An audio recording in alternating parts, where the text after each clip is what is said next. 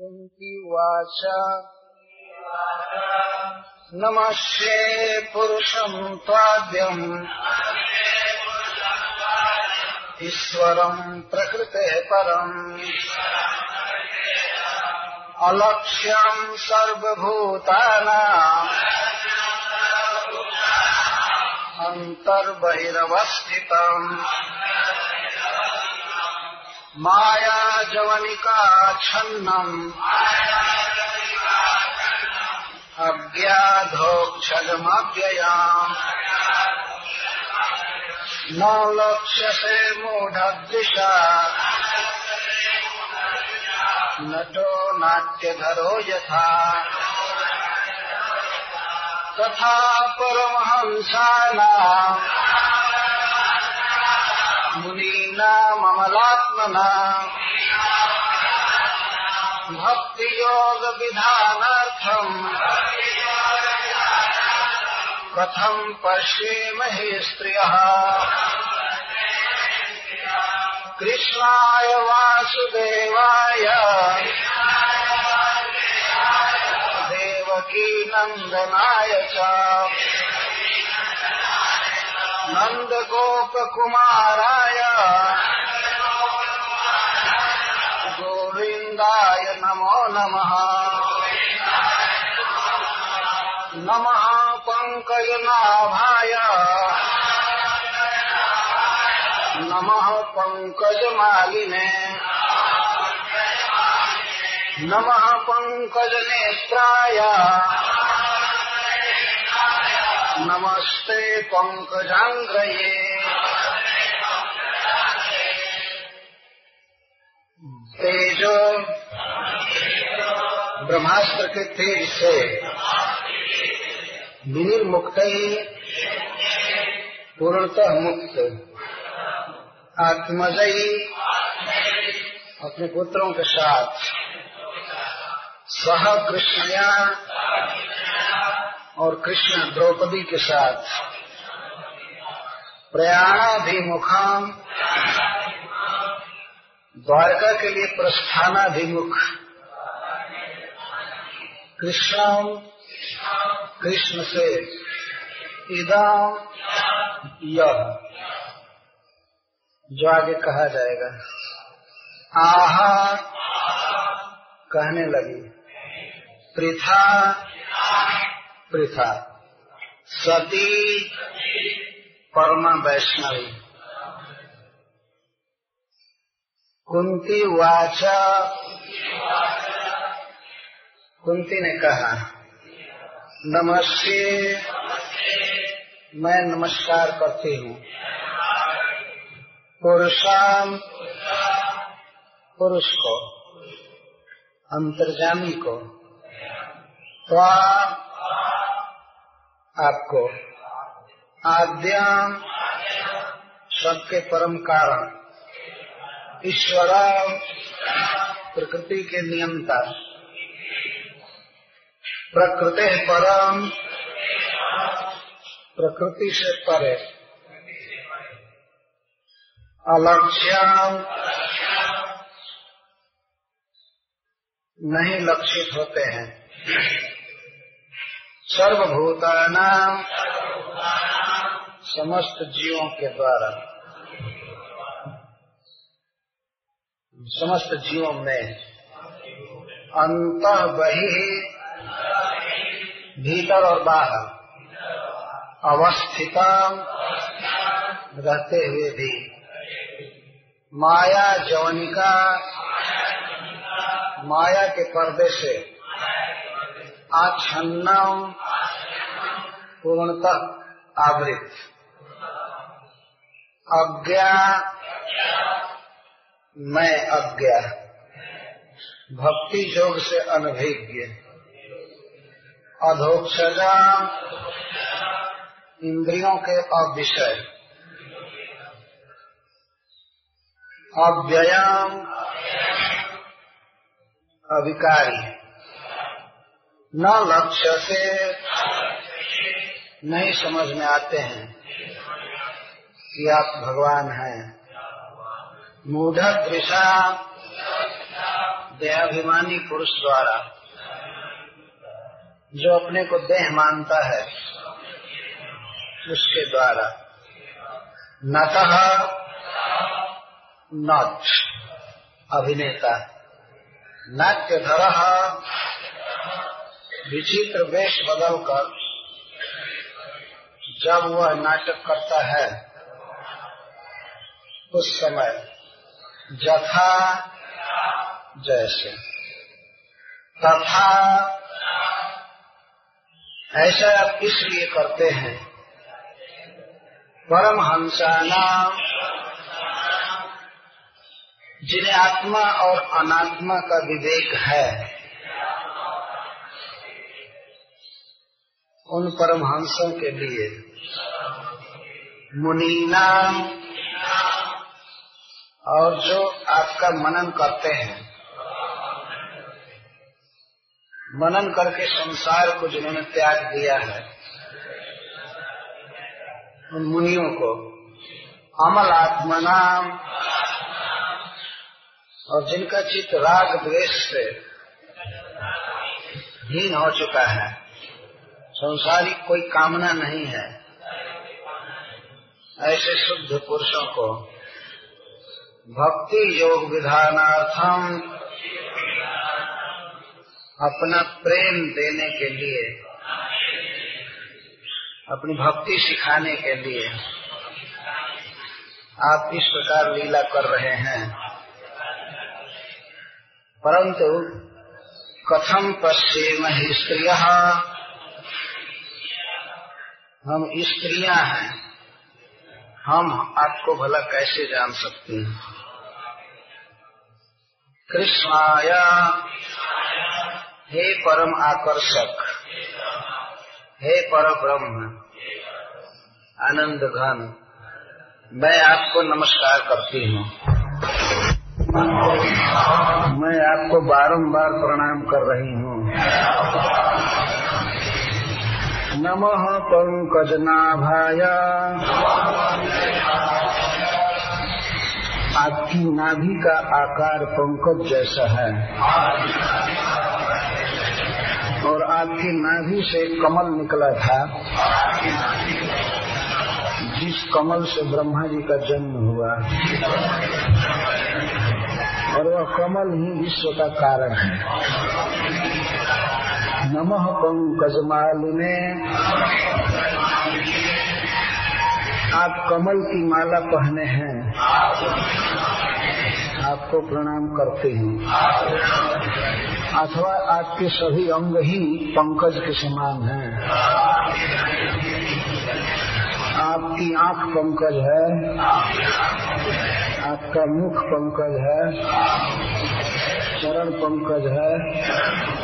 हस्त पंकज है। इस प्रकार आपके सारे शरीर में पंकजों की माला है।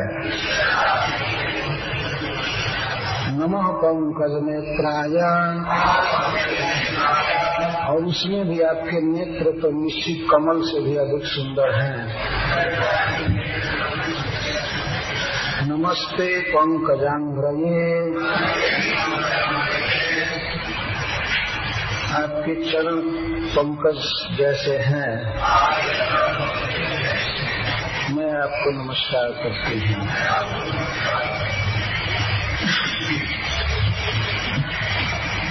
ब्रह्म तेजो विनिर्मुक्त आत्मजयी सह कृष्णया प्रयाणाभिमुखम कृष्णम इदम तथा सती। भगवान श्री कृष्ण प्रयाणाभिमुख हैं। द्वारका जाने के लिए प्रस्तुत है। अभिमुखम। अभिमुख का अर्थ होता है पूर्णतः उद्यत, तैयार हो गए। और पांडवों को उन्होंने ब्रह्मास्त्र के तेज से मुक्त कर दिया। तो माता कुंती ब्रह्म तेज से मुक्त अपने पुत्रों के साथ और नहीं बढ़ाना नहीं चाहिए, कम कीजिए। और सह कृष्ण या कृष्ण के साथ, द्रौपदी के साथ, भगवान श्री कृष्ण से यह कहने लगी।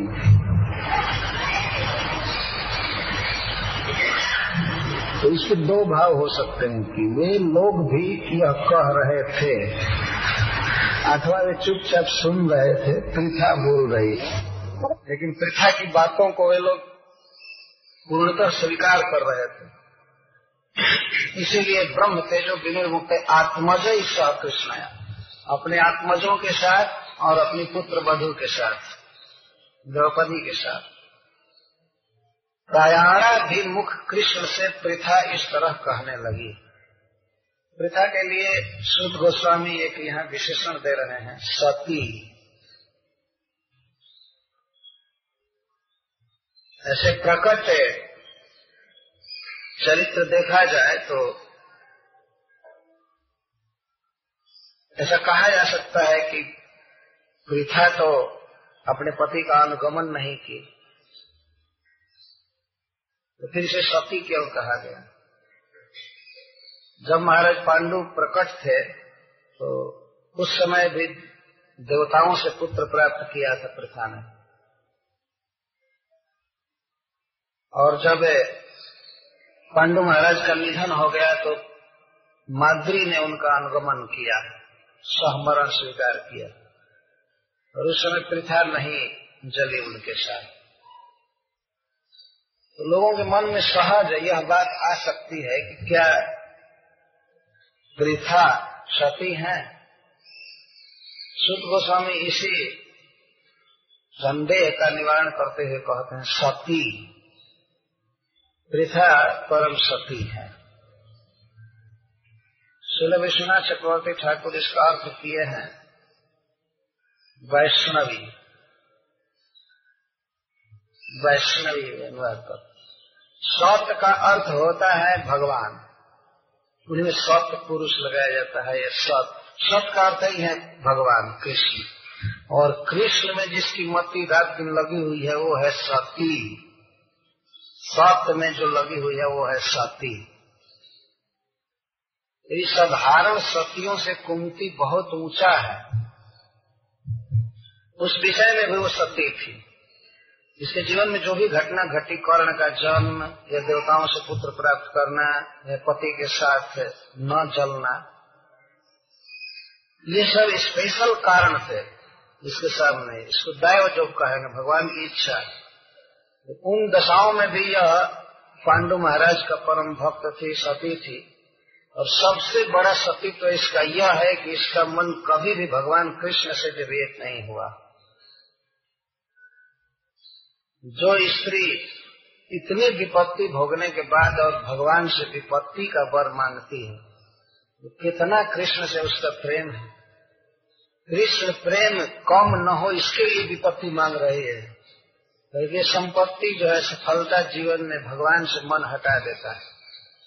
तो कुंती चाहती थी दीपक। तो शुद्ध गोस्वामी कथा कह रहे हैं, नमिशारण में तो समस्त ऋषियों के सामने यह बात कह रहे हैं, सती। भगवान का परम भक्त। इस तरह से बोली। कुंती उवाच। तो मूल वाक्य है इसमें, नमस्ते त्वा त्वा मीन्स त्वाम। त्वा का अर्थ त्वाम। संस्कृत के कई श्लोकों में भागवत में इस प्रकार का शब्द है। त्वाम के बदले त्वा शब्द आया त्वा का अर्थ त्वाम। मैं आपको नमस्कार करती हूँ। त्वाम नमस्ते।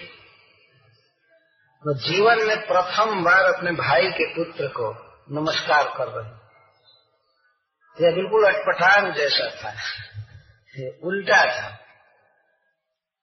भगवान श्री कृष्ण उसके पहले ही माता कुंती से प्रणाम करके विदा लिए थे।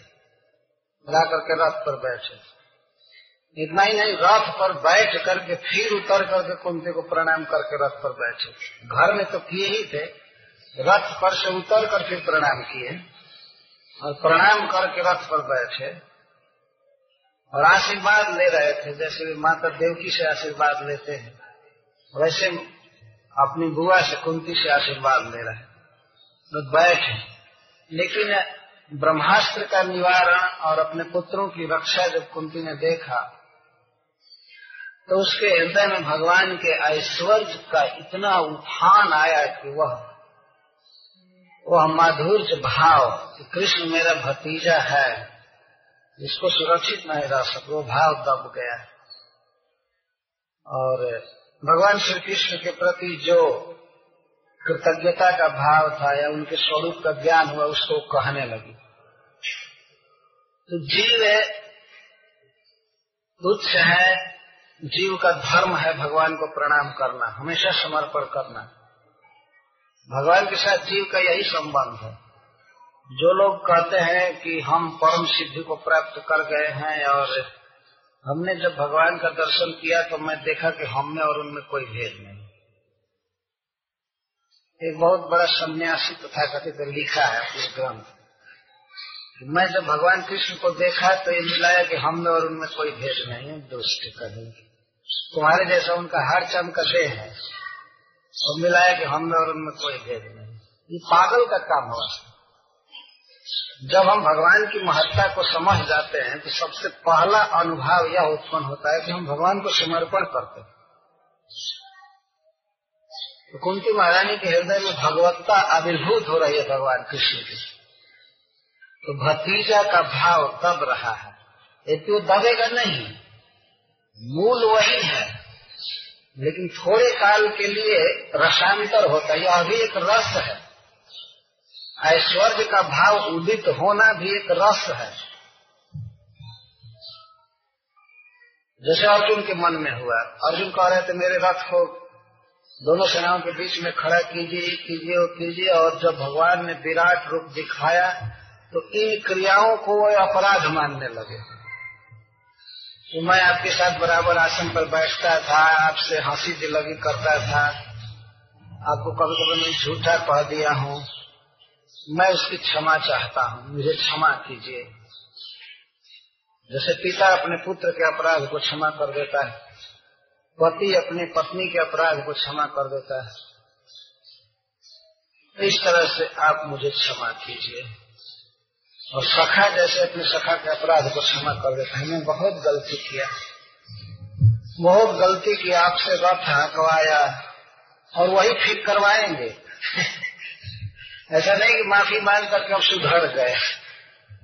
कहते मैं बहुत गलती की। आपसे रथ हकवाया आपको सखा कहा, हे कृष्ण, हे जादव, हे सखेती, सखेति मत्वा प्रसभम जदुक्तम सखा इति मत्वा जब प्रसभम उक्तम मैं, ये कृष्ण मेरे सखा है, इति मत्वा, सखेति मत्वा, सखा है आप मेरे, ऐसा मान करके मैंने जो भी गलती बोल दिया, उसको क्षमा की।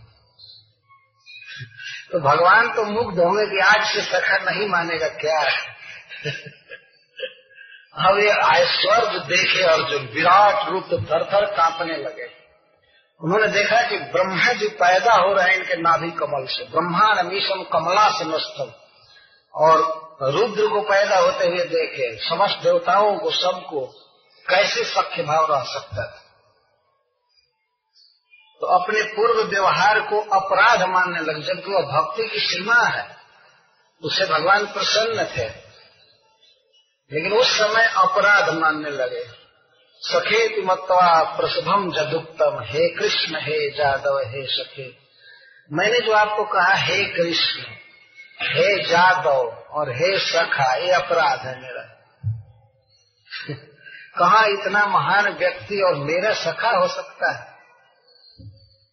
ब्रह्मा जी जिसके दासों के दास है, वो मेरा सखा हो सकता है। जच्चा वहासार्थ मसत कृतोषी विहार सैया सन भोजने से जहाँ जहाँ मेरे द्वारा आप असत्कृत हुए, मैंने आपका अपमान किया है घूमते समय, बैठते समय, सोते समय, खाते समय, पीते समय। उसके लिए मुझे क्षमा कर दीजिए। एक एक गलती के लिए मैं क्षमा मांग रहा हूँ। अब आज से सखा नहीं कहूँगा। आज से अब रथ नहीं हकवाऊँगा और प्रार्थना करने लगे कि हमको वही रूप दिखाइए, वही रूप दिखाइए, मैं इसको नहीं पसंद करता। है पहले तो अर्जुन ने पूछा कि आप कौन हैं? वो भूल गए कि मेरे कृष्ण इस रूप में है। डरने लगे, माफ़ी मांगने लगे, आप कौन है? बताइए, आप कौन है? कौन है? तो भगवान उसी पोज में बोल रहे हैं, कालोस्मी, मैं काल हूँ, लोक क्षेत्र प्रवृत्तो, जगत का संहार करने पर मैं पड़ा हुआ मैं काल हूँ, जगत का संहार करने पर पड़ा हुआ हूँ। और इसके बाद कहते हैं, रीते ताम न भविष्य सर्वे। तुम नहीं भी लड़ोगे तो ये तो अब बचने वाले नहीं हैं। इसलिए उठाओ धनुष और जस ले लो। इतनी बात भगवान उसे विकराल रूप से बोल रहे हैं। तुम नहीं भी मारोगे तो ये कुरुक्षेत्र से लौट कर जाने वाले नहीं है, घर। सब मार दिए गए। तो तुम जस लो, लड़ो। तब अर्जुन को विश्वास हुआ कि मेरे सखा ही है। फिर भी वो कहते हैं कि मैं बहुत डर रहा हूँ। वो कच्छ कच्छ मनुष्यों को दांतों से पीस रहे थे कृष्ण। तो अर्जुन को भय लग रहा था, कहीं हबाक से मुझे भी मन न खा जाए। भय लग रहा था। तो आप देख, कोई ऐसा जानवर जो आदमी को खा रहा हो, खड़े उसको देख कर किसका धैर्य रह सकता है? और एक नहीं, लाखों लाख लोग मुख में चावल और चना की तरफ़ जा रहे थे। जथा नदी नाम बहवम बुबेगा, समुद्र में वाभिमुखा द्रवंती। जैसे समुद्र में हज़ारों नदियाँ गिरती हैं, वैसे बड़े बड़े तथा तवामी नरलो कबीरा उसी तरह से मनुष्य लोग कुरुक्षेत्र में जुटे हुए सब आपके मुख में जा रहे हैं। अब जा रहे हैं कर्ण जा रहे हैं भीष्म जा रहे हैं दुर्योधन जा रहे हैं। तो अर्जुन को भय लग रहा है, कहीं सांस से ही मुझे खींच न तो फिर अर्जुन कहते हैं, जब भगवान ने कहा कि तुम लड़ो, तुम्हारे बिना भी बचने वाले नहीं है जस ले लो जस ले लो, तुम नहीं मरोगे, तब इनको कुछ आश्वासन हुआ। तो अर्जुन ने कहा कि आप यह रूप संवरण कीजिए। और मुझे वही रूप दिखाइए वही रूप दिखाइए पहला रूप दिखाइए पहला रूप दिखाइए। तब मैं, मैं ठीक स्थिति में आऊँगा नहीं तो मैं मेरा दिमाग काम नहीं कर रहा है। तो भगवान इस पर भी कहते हैं तुम्हारे पूर्व किसी ने इस तरह परफेक्ट मेरा विराट रूप नहीं देखा था।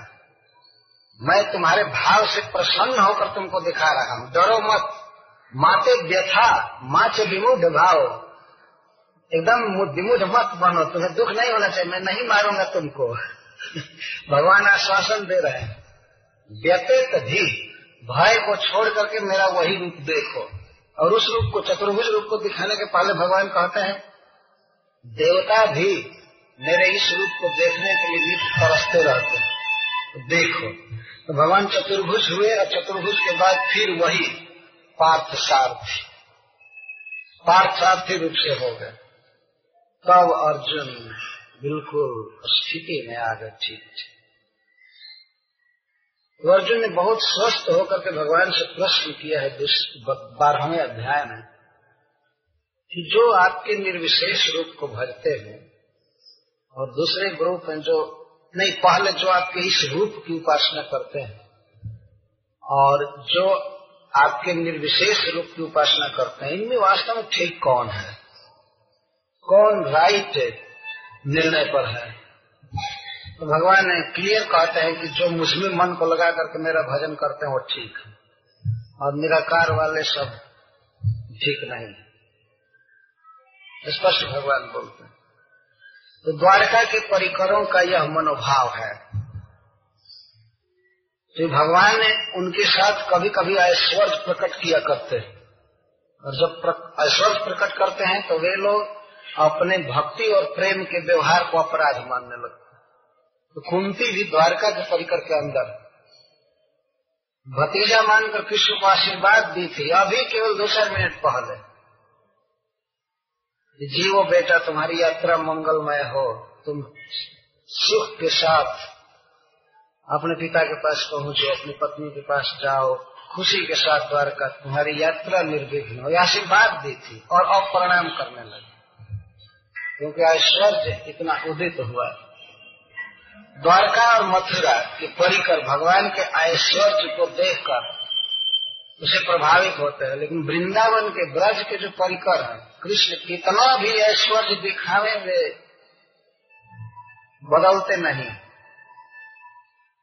विराट रूप अपने शरीर में ब्रह्मांड को दिखाया भगवान ने माँ जसोदा को भी लेकिन जसोदा यही मानती थी, ये मेरा कोई बुद्धि भ्रम है कि सपना है।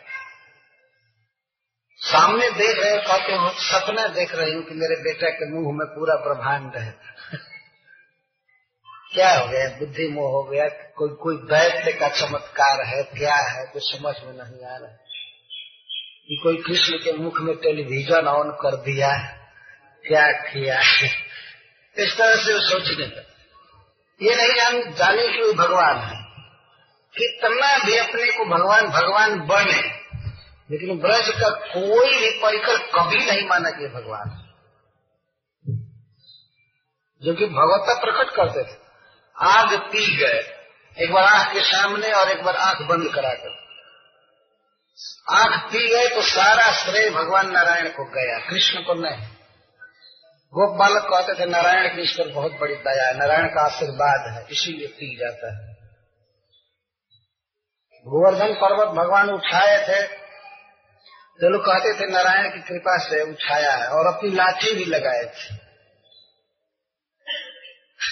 सब लोग अपनी लाठी लगाए थे कि कहीं इसके हाथों से गिर न पड़े।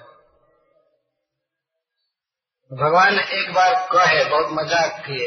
एक श्लोक लिखा है रूप गोस्वामी पाद में, पद्यावली ने संग्रह किया। बच्चों ने कहा कृष्ण तुम्हारा हाथ दुख गया होगा। तुम कुछ आराम कर लो और हम लोग लाठी लगाकर इस पहाड़ को धारण करते तो भगवान ने ऐसा ठीक है। लोग लाठी लगाए थे और भगवान ने थोड़ा सा उंगली नीचे किया। और वो पर्वत नीचे आने लगा, तब तक हाय हाय हाय हाय, पूरा समाज बोल उठा। उस समय भगवान मुस्कुराए। थे तो पद्य की रचना करने वाला कहता है, कृष्ण की वह मुस्कान हम सबकी रक्षा करे। और बहुत मुस्कुराए थे। फिर भी ये लोग नहीं मानते थे कि ये धारण कर रहा है। भगवान नारायण की कृपा है नंद बाबा ने व्रत किया है, जसोदा ने व्रत किया है, उसके प्रभाव से उनका लड़का इतना तेजस्वी कुछ भी खोज कर नहीं मानते। जिस दिन उखल बंधन हुआ था तो मैं इस बात को कहा हूँ कि माँ जसोदा बांधी थी तो बलराम जी आए क्रोध में। और देखे कृष्ण को बंधा हुआ तो उनको बड़ा शोक भी हुआ और क्रोध भी हुआ। और आकर के कृष्ण से बातचीत करने लगे, कौन बांधा तुमको? और खोलने के लिए चले स्नेह बस। और कृष्ण रो रहे थे। तो बलराम जी को सहज स्नेह बस, दया आ गई। वो गए खोलने के लिए तो किसी लड़के ने कहा कि जसोदा ने बांधा। तब बलराम जी की हिम्मत नहीं हुई खोलने। लेकिन अब लगे पोष बनाने। किसने बांधा है? किसने बांधा है? पता है कृष्ण क्या है? कि पर ब्रह्म है, भगवान है। और मैं संकर्षण हूँ। मेरे फूक से प्रलय हो जाता है सारे ब्रह्मांड का। अभी मैं जला दूँगा पूरे ब्रज को। और खोल नहीं रहे थे। केवल बोझ बना रहे थे। कौन बांधा है, कौन बांधा है, तब तक मैं जसोदा आई क्या बात है? तो श्री बलराम जी ने कहा, कौन बांधा है? जसोदा जी ने पूछा, क्या तुम्हारा अर्थ है इससे? तो मैं जला दूँगा पूरे ब्रज को, सबको मार दूँगा। तुम्हें मालूम नहीं है कि मैं भगवान हूँ। अरे कृष्ण भगवान है। मैं शेष नायक के रूप में सारी सृष्टि को भस्म करता हूँ। जानते ना ये भगवान है और मैं भी भगवान हूँ। मैं भगवान का अवतार हूँ, ये हूँ, वो हूँ। जल्दी खोलो जल्दी खोलो, नहीं तो भस्म कर दूँगा। तो जसोदा जी हाथ में छड़ी लेकर कहती हैं कि मेरे ही घर में सारा अवतार होता है और कोई घर नहीं बाकी है। ये कहीं छड़ी से सारा अवतार पना निकाल दूँगी। और इतना सुनकर बलराम जी भाग गए। तो अब क्या करें सारी फुफकार बंद हो गई। ब्रज में भगवान भगवान नहीं है। मतलब भगवान के रूप में लीला नहीं करते हैं। लीला करते हुए तो ब्रज के परिकर भगवान नहीं मानते इतना गाढ़ प्रेम है। रूप गोस्वामी साहब जी ने एक उदाहरण दिया है भक्ति रसायन सिंधु में। उज्जवल मणि में उदाहरण दिया जैसे घी किसी बर्तन में जम जाए तो उसके भीतर पड़ा हुआ सोना दिखाई नहीं देगा। है ना? सोना है भीतर, लेकिन दिखाई नहीं देगा। जब घी जम जाता है तो। लेकिन जब वह घी पिघल जाता है पानी जैसा हो जाता है तो उसके भीतर जो धातु है, सोना है, वो दिखाई पड़ने लगता है। तो इस ईश्वर भाव को वे सोना की तरह मान रहे हैं, और जो प्रेम है, वह घी है। तो ब्रजवासियों का घी हमेशा जमा रहता है। लेकिन द्वारका और मथुरा के जो परिकर होंगे तो ऐश्वर्य की आँच लगती है तो घी पिघल जाता है और कृष्ण का ऐश्वर्य, ईश्वरताई दिखाने, दिखने लगती है। तब ये लोग भगवान को प्रणाम भी करने लगते हैं, क्षमा मांगने लगते हैं। और उन्हीं कर्मों के कारण, जो कर्म वास्तव में उनके भाव की सीमा है, परिपक्व अवस्था, अब अर्जुन रथ हकवा रहे थे तो भगवान को इसमें आनंद आ रहा था। यही तो भक्ति है। प्रेम के बस अर्जुन रथ को भूल गए, ठकुराए। लेकिन अर्जुन उसी को अपराध मानते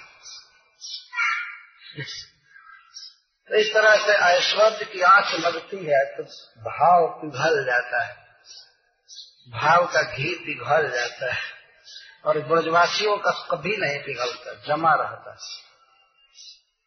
भीतर से चाहे कितना भी भगवान हो, ऐश्वर्य प्रकट करेंगे, कोई नहीं मानता है। कभी भी। जब वृक्ष को गिरा दिए, दोनों को धराशायी कर दिए अपने उखल बंधन से। सब लोग दौड़े, गाँव के बहुत ज़ोर की आवाज़ हुई, क्या हुआ क्या हुआ, सब लोग काम धंधा छोड़ कर आकर जुट गए, कैसे वृक्ष गिरे, कैसे गिरे कैसे गिरे न आंधी न तूफ़ान क्या हुआ? तो सब लोग यही कंक्लूजन निकाले कि कोई दैत्य गिरा दिया। कोई अपशकुन हो रहा है, वृक्ष गिर गए। हाँ वो भगवान की बहुत बड़ी दया है कि इस बच्चे पर वृक्ष नहीं गिरे। तो कुछ बच्चे वहाँ खेल रहे थे, उन लोगों ने कहा कि इसी के द्वारा एक वृक्ष गिराए गए। जो उखल खींचा चोर से, बस तर तर करके गिर गए। तो वे लोग डांटने लगे, बच्चों को, चुप रहो। इस तरह से कोई बच्चा खींच करके वृक्ष गिरा सकता है? बड़े बड़े लोग वृक्ष गिरा ही नहीं सकता, बच्चा के खींचने से वृक्ष गिरे गिरेगा इस तरह की बात मत बोला करो। हरीश्वरी जी लिखे हैं कि देखो इस दुनिया की दशा। सच बोलने वाले को झूठ कहा जा रहा है। तो बच्चे सच बोल रहे हैं कि इसने गिराया है। और बड़े बूढ़े पढ़े लिखे लोग कहते हैं कि नहीं। बच्चे कृष्ण तत्व तो लेता है। उन्होंने देखा है कि कृष्ण का कर्म है, वृक्ष गिराना। और दूसरे लोग कहते नहीं, किसी राक्षस का गिराया हुआ है। इस तरह की दुनिया अंधी होती है। वो अन्य लोगों पर ले जाकर के इस बात को कहते हैं। इसी तरह सकट को गिरा दिया। बहुत बड़ा छकड़ा था, गाड़ी उसको उलट दिया। वहाँ भी यही हल्ला हुआ, कोई दैत्य गिराया दैत्य गिराया दैत्य गिराया, दैत्य नहीं गिराया, दैत्य को गिराया इस लड़के ने। तो वहाँ भी बच्चे जो उसकी रखवाली कर रहे थे, माछी हुला रहे थे, क्या क्या कर रहे थे, उन लोगों ने कहा कि इसने अपने पैर से मार दिया, ये गिर गया। फिर वहाँ भी लोग कहते क्या हो गया इन लड़कों को इस तरह? बच्चा अपने पैर से बहुत बड़ा ट्रक उलाट देगा। मान लीजिए किसी ट्रक के नीचे किसी बच्चे को सुला दिया जाए तो क्या अपने पैर से मारकर ट्रक उलाट देगा पूरा? हो नहीं सकता। कभी न श्रद्ध विश्वास कभी नहीं किए। और मथुरा और द्वारका के परिकरों का भाव कुछ भिन्न है। उनमें कभी कभी ऐश्वर्य भाव इतना उदित होता है कि वे विश्व को प्रणाम करने लगते हैं।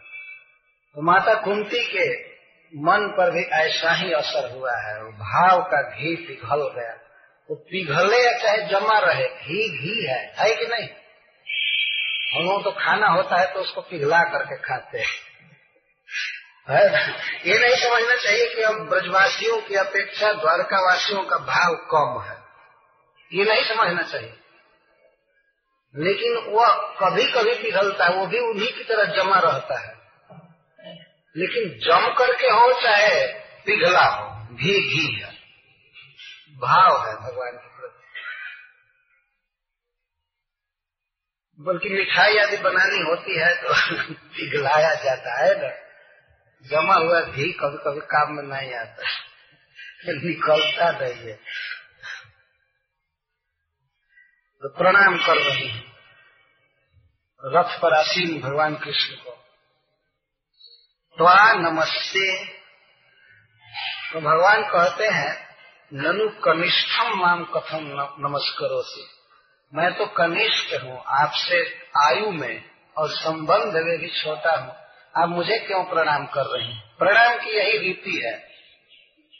क्या कि छोटा व्यक्ति बड़े को प्रणाम करेगा? कहीं कहीं मैं देखा हूँ ठीक उल्टी स्थिति। बड़े लोग ही छोटे लोग को प्रणाम करते ये कहाँ से चालू हो गया? उल्टी स्थिति है। लौकिक चीज़ है, वैदिक नहीं है। लौकिक मतलब किसी किसी क्षेत्र में लागू हो गया है। तो भगवान श्री कृष्ण कनिष्ठ है। कुंती से संबंध में, क्योंकि कुंती वसुदेव जी की बहन है और भगवान वसुदेव जी के पुत्र हैं। तो संबंध में इस तरह छोटे हुए और आयु में भी छोटे हैं। तो भ्रातुष पुत्रम कथम नमस्करो से अपने भाई के पुत्र को।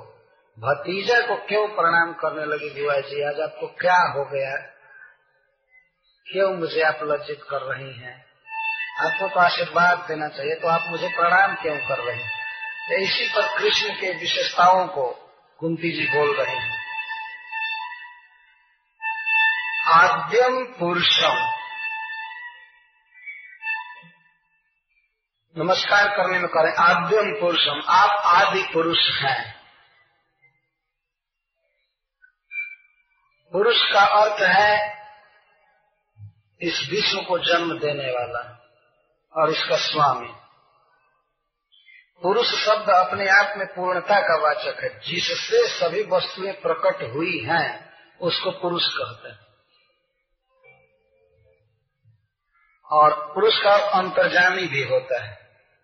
जो सबके भीतर अवस्थित है तो सबके भीतर अवस्थित है, यह अपने आप में पर्याप्त है कि उसी से सब कुछ का जन्म होता है। आत्मा इस शरीर के भीतर रहता है, इसलिए शरीर बढ़ता है।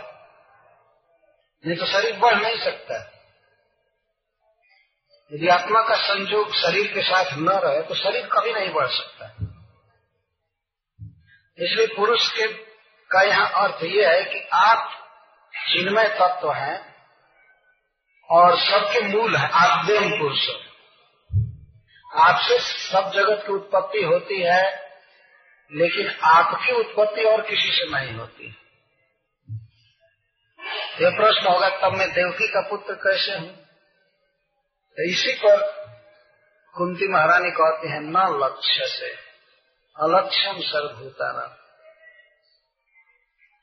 तो यह समझ में आता है कि आप देवकी के पुत्र हैं।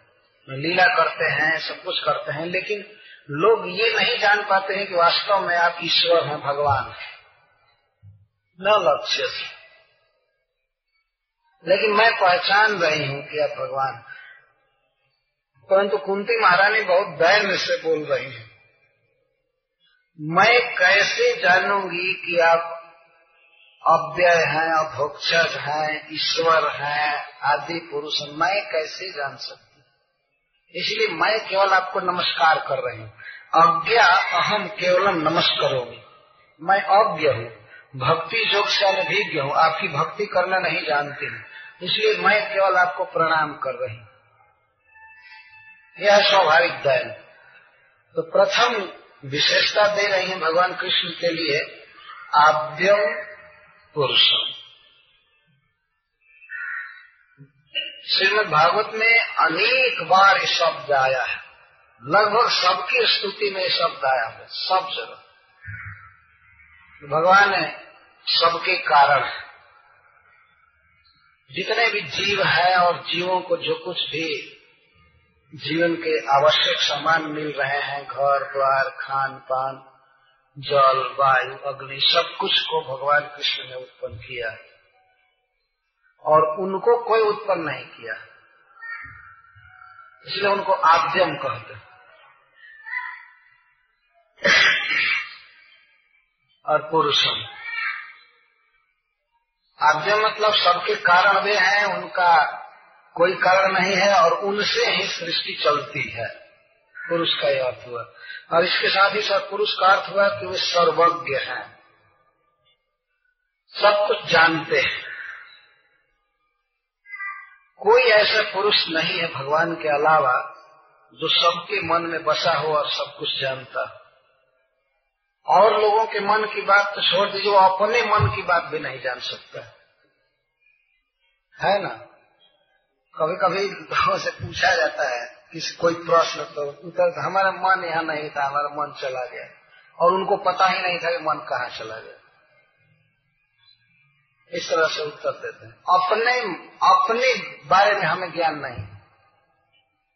कोई भी आदमी अपना रिकॉर्ड रखता है, हिसाब किताब रखता है, आय व्यय का सब कुछ। लेकिन किसी से पूछिए कि आप पूर्व जन्म में क्या खाए, पिए थे, किस स्थान पर थे, कहाँ जन्म हुआ था। डोंगी बली में थे, कि कल्याण में थे, कि उल्लास नगर में थे, कि सियार नगर में थे। कहा थे? अब कहाँ थे? किस गाँव में जाएँगे, किस समाज में जाएँगे? कुछ भी पता नहीं।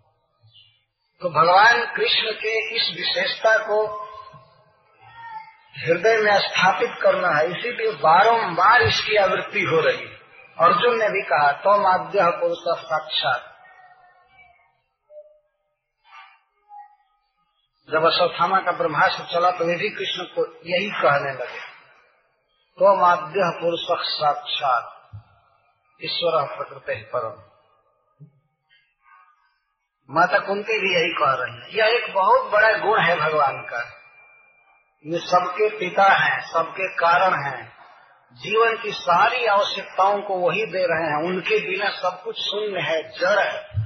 जैसे आत्मा शरीर से निकल जाए तो शरीर बढ़ नहीं सकता, काम नहीं कर सकता, हिल नहीं सकता, देख नहीं सकता, कुछ काम नहीं कर सकता।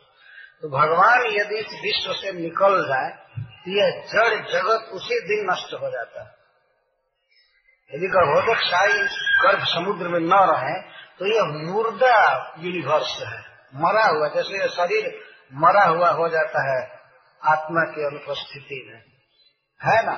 शरीर सब कुछ बना रहेगा, केस, नाक, हाथ, पैर, सब कुछ।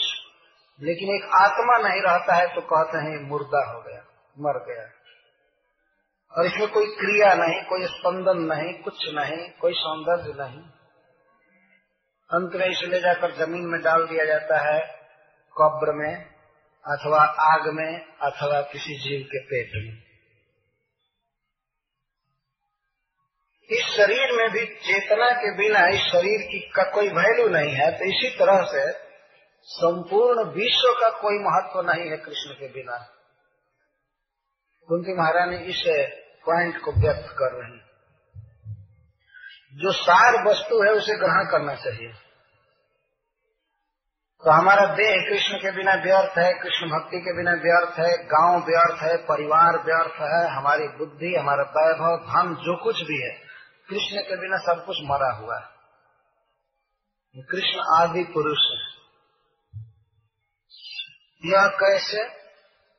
कुतः? केव आदि पुरुष है, कैसे पता लगता है? कहते हैं, प्रकृति है परम। कुंती महारानी कहते हैं, प्रकृति परम। कि प्रकृति के, प्रकृति से आप पर है। वैसे प्रकृति से पर तो जीव भी है। चिन्मय दृष्टि से यह बात नहीं कही जा रही है। चिन्मय दृष्टि से स्पिरिचुअलिटी की दृष्टि से तो जीव भी प्रकृति से परे है। लेकिन जीव सभी अनंत कोटि जीव प्रकृति के अधीन है। उनको नहीं कहा जाएगा कि वे प्रकृति से परे है। प्रकृति के अधीन है। लेकिन भगवान प्रकृति से श्रेष्ठ है, परे हैं। प्रकृति उनके अधीन है। इसलिए उन्हें ईश्वर कहते हैं। ईश्वरम, प्रकृति नियंतारम। प्रकृति रपी नियंत्रण प्रकृति के को भी कंट्रोल में रखने वाले। यह प्रकृति इस तरह का अनंत कोटि ब्रह्मांड रचती है। जिस ब्रह्मांड में हम लोग हैं तो इस ब्रह्मांड की परिधि, यानी व्यास, बीच का हिस्सा अगर एक परिधि से दूसरे परिधि तक बीच में लकीर खींची जाए तो वो है पचास करोड़ योजन। श्रीमद भागवत के पंचम स्कंध में लिखा गया। पंचाशत कोटि। पचास करोड़ योजन मतलब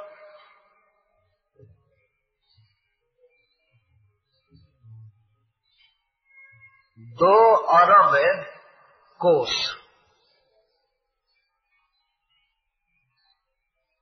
और चार अरब माइल। चार अरब माइल बीच की रेखा। इतना यह बड़ा ब्रह्मांड है, जिसको हम लोग देख भी रहे हैं वास्तव में। ये सूर्य, चंद्रमा आदि एक गेंद की तरह इस विशाल आकाश में दिखते हैं। है ना? यहाँ सूर्य को देखे कितना छोटा दिखता है, और उसके बाद कितना विशाल आकाश और रात्रि में अनंत अनंत लोग तारे दिखाई देते हैं। यह एक ब्रह्मांड का धन। है कि अन्य लोगों का हम नाम तक नहीं जानते हैं, वहाँ के ऑफ़िस को और वहाँ के गेस्ट हाउस को क्या जानेंगे?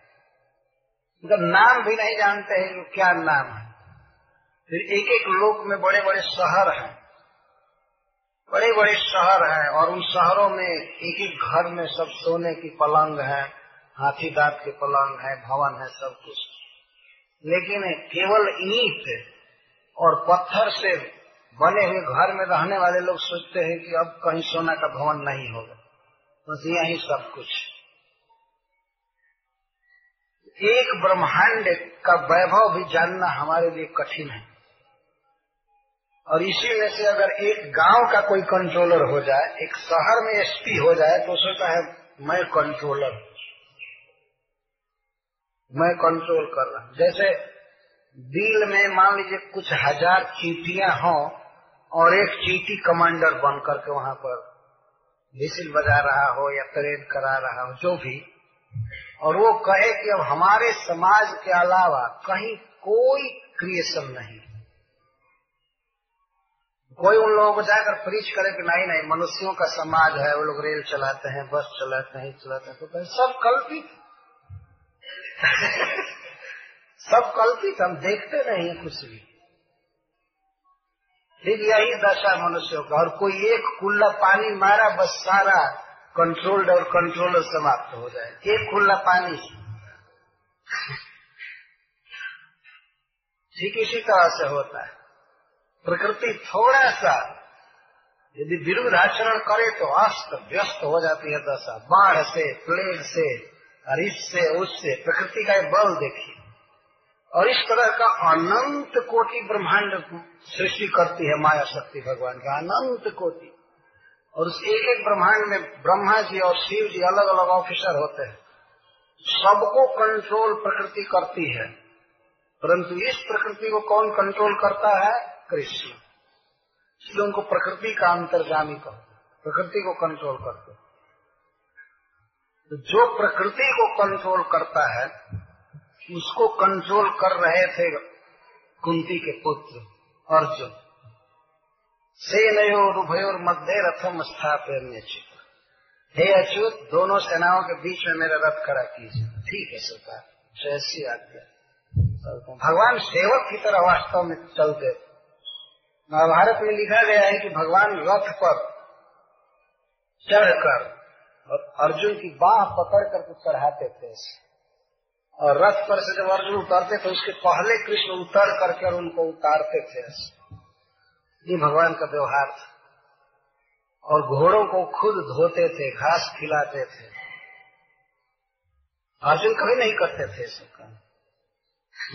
ये रथी का काम नहीं है सारथी का काम जैसे ड्राइवर कार पोछता है, धोता है, जो कुछ भी करना है। मालिक नहीं धोता है। तो अर्जुन स्वामी हैं। रथ रथी बने हुए और भगवान सारथी। तो जो प्रकृति का नियमता है माया शक्ति का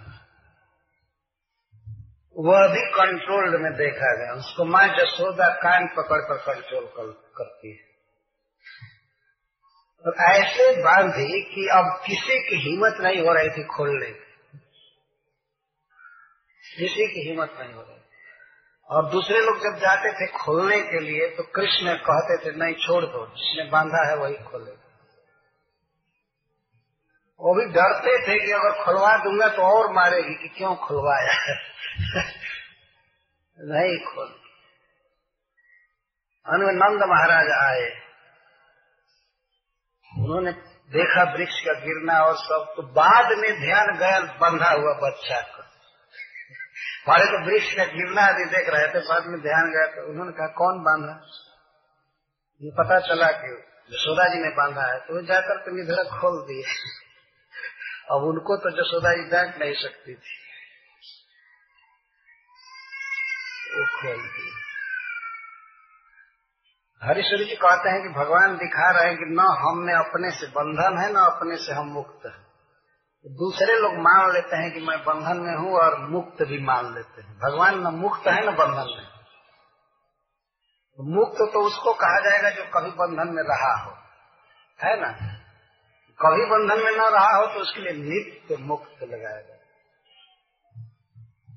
और जो कभी मुक्त नहीं था, हमेशा बंधन में है, वो नित्य बद्ध है। ये शब्द है शास्त्रों में। नित्य बद्ध और नित्य मुक्त। भागवत में भी शब्द है। चैतन्य चैतामृत में।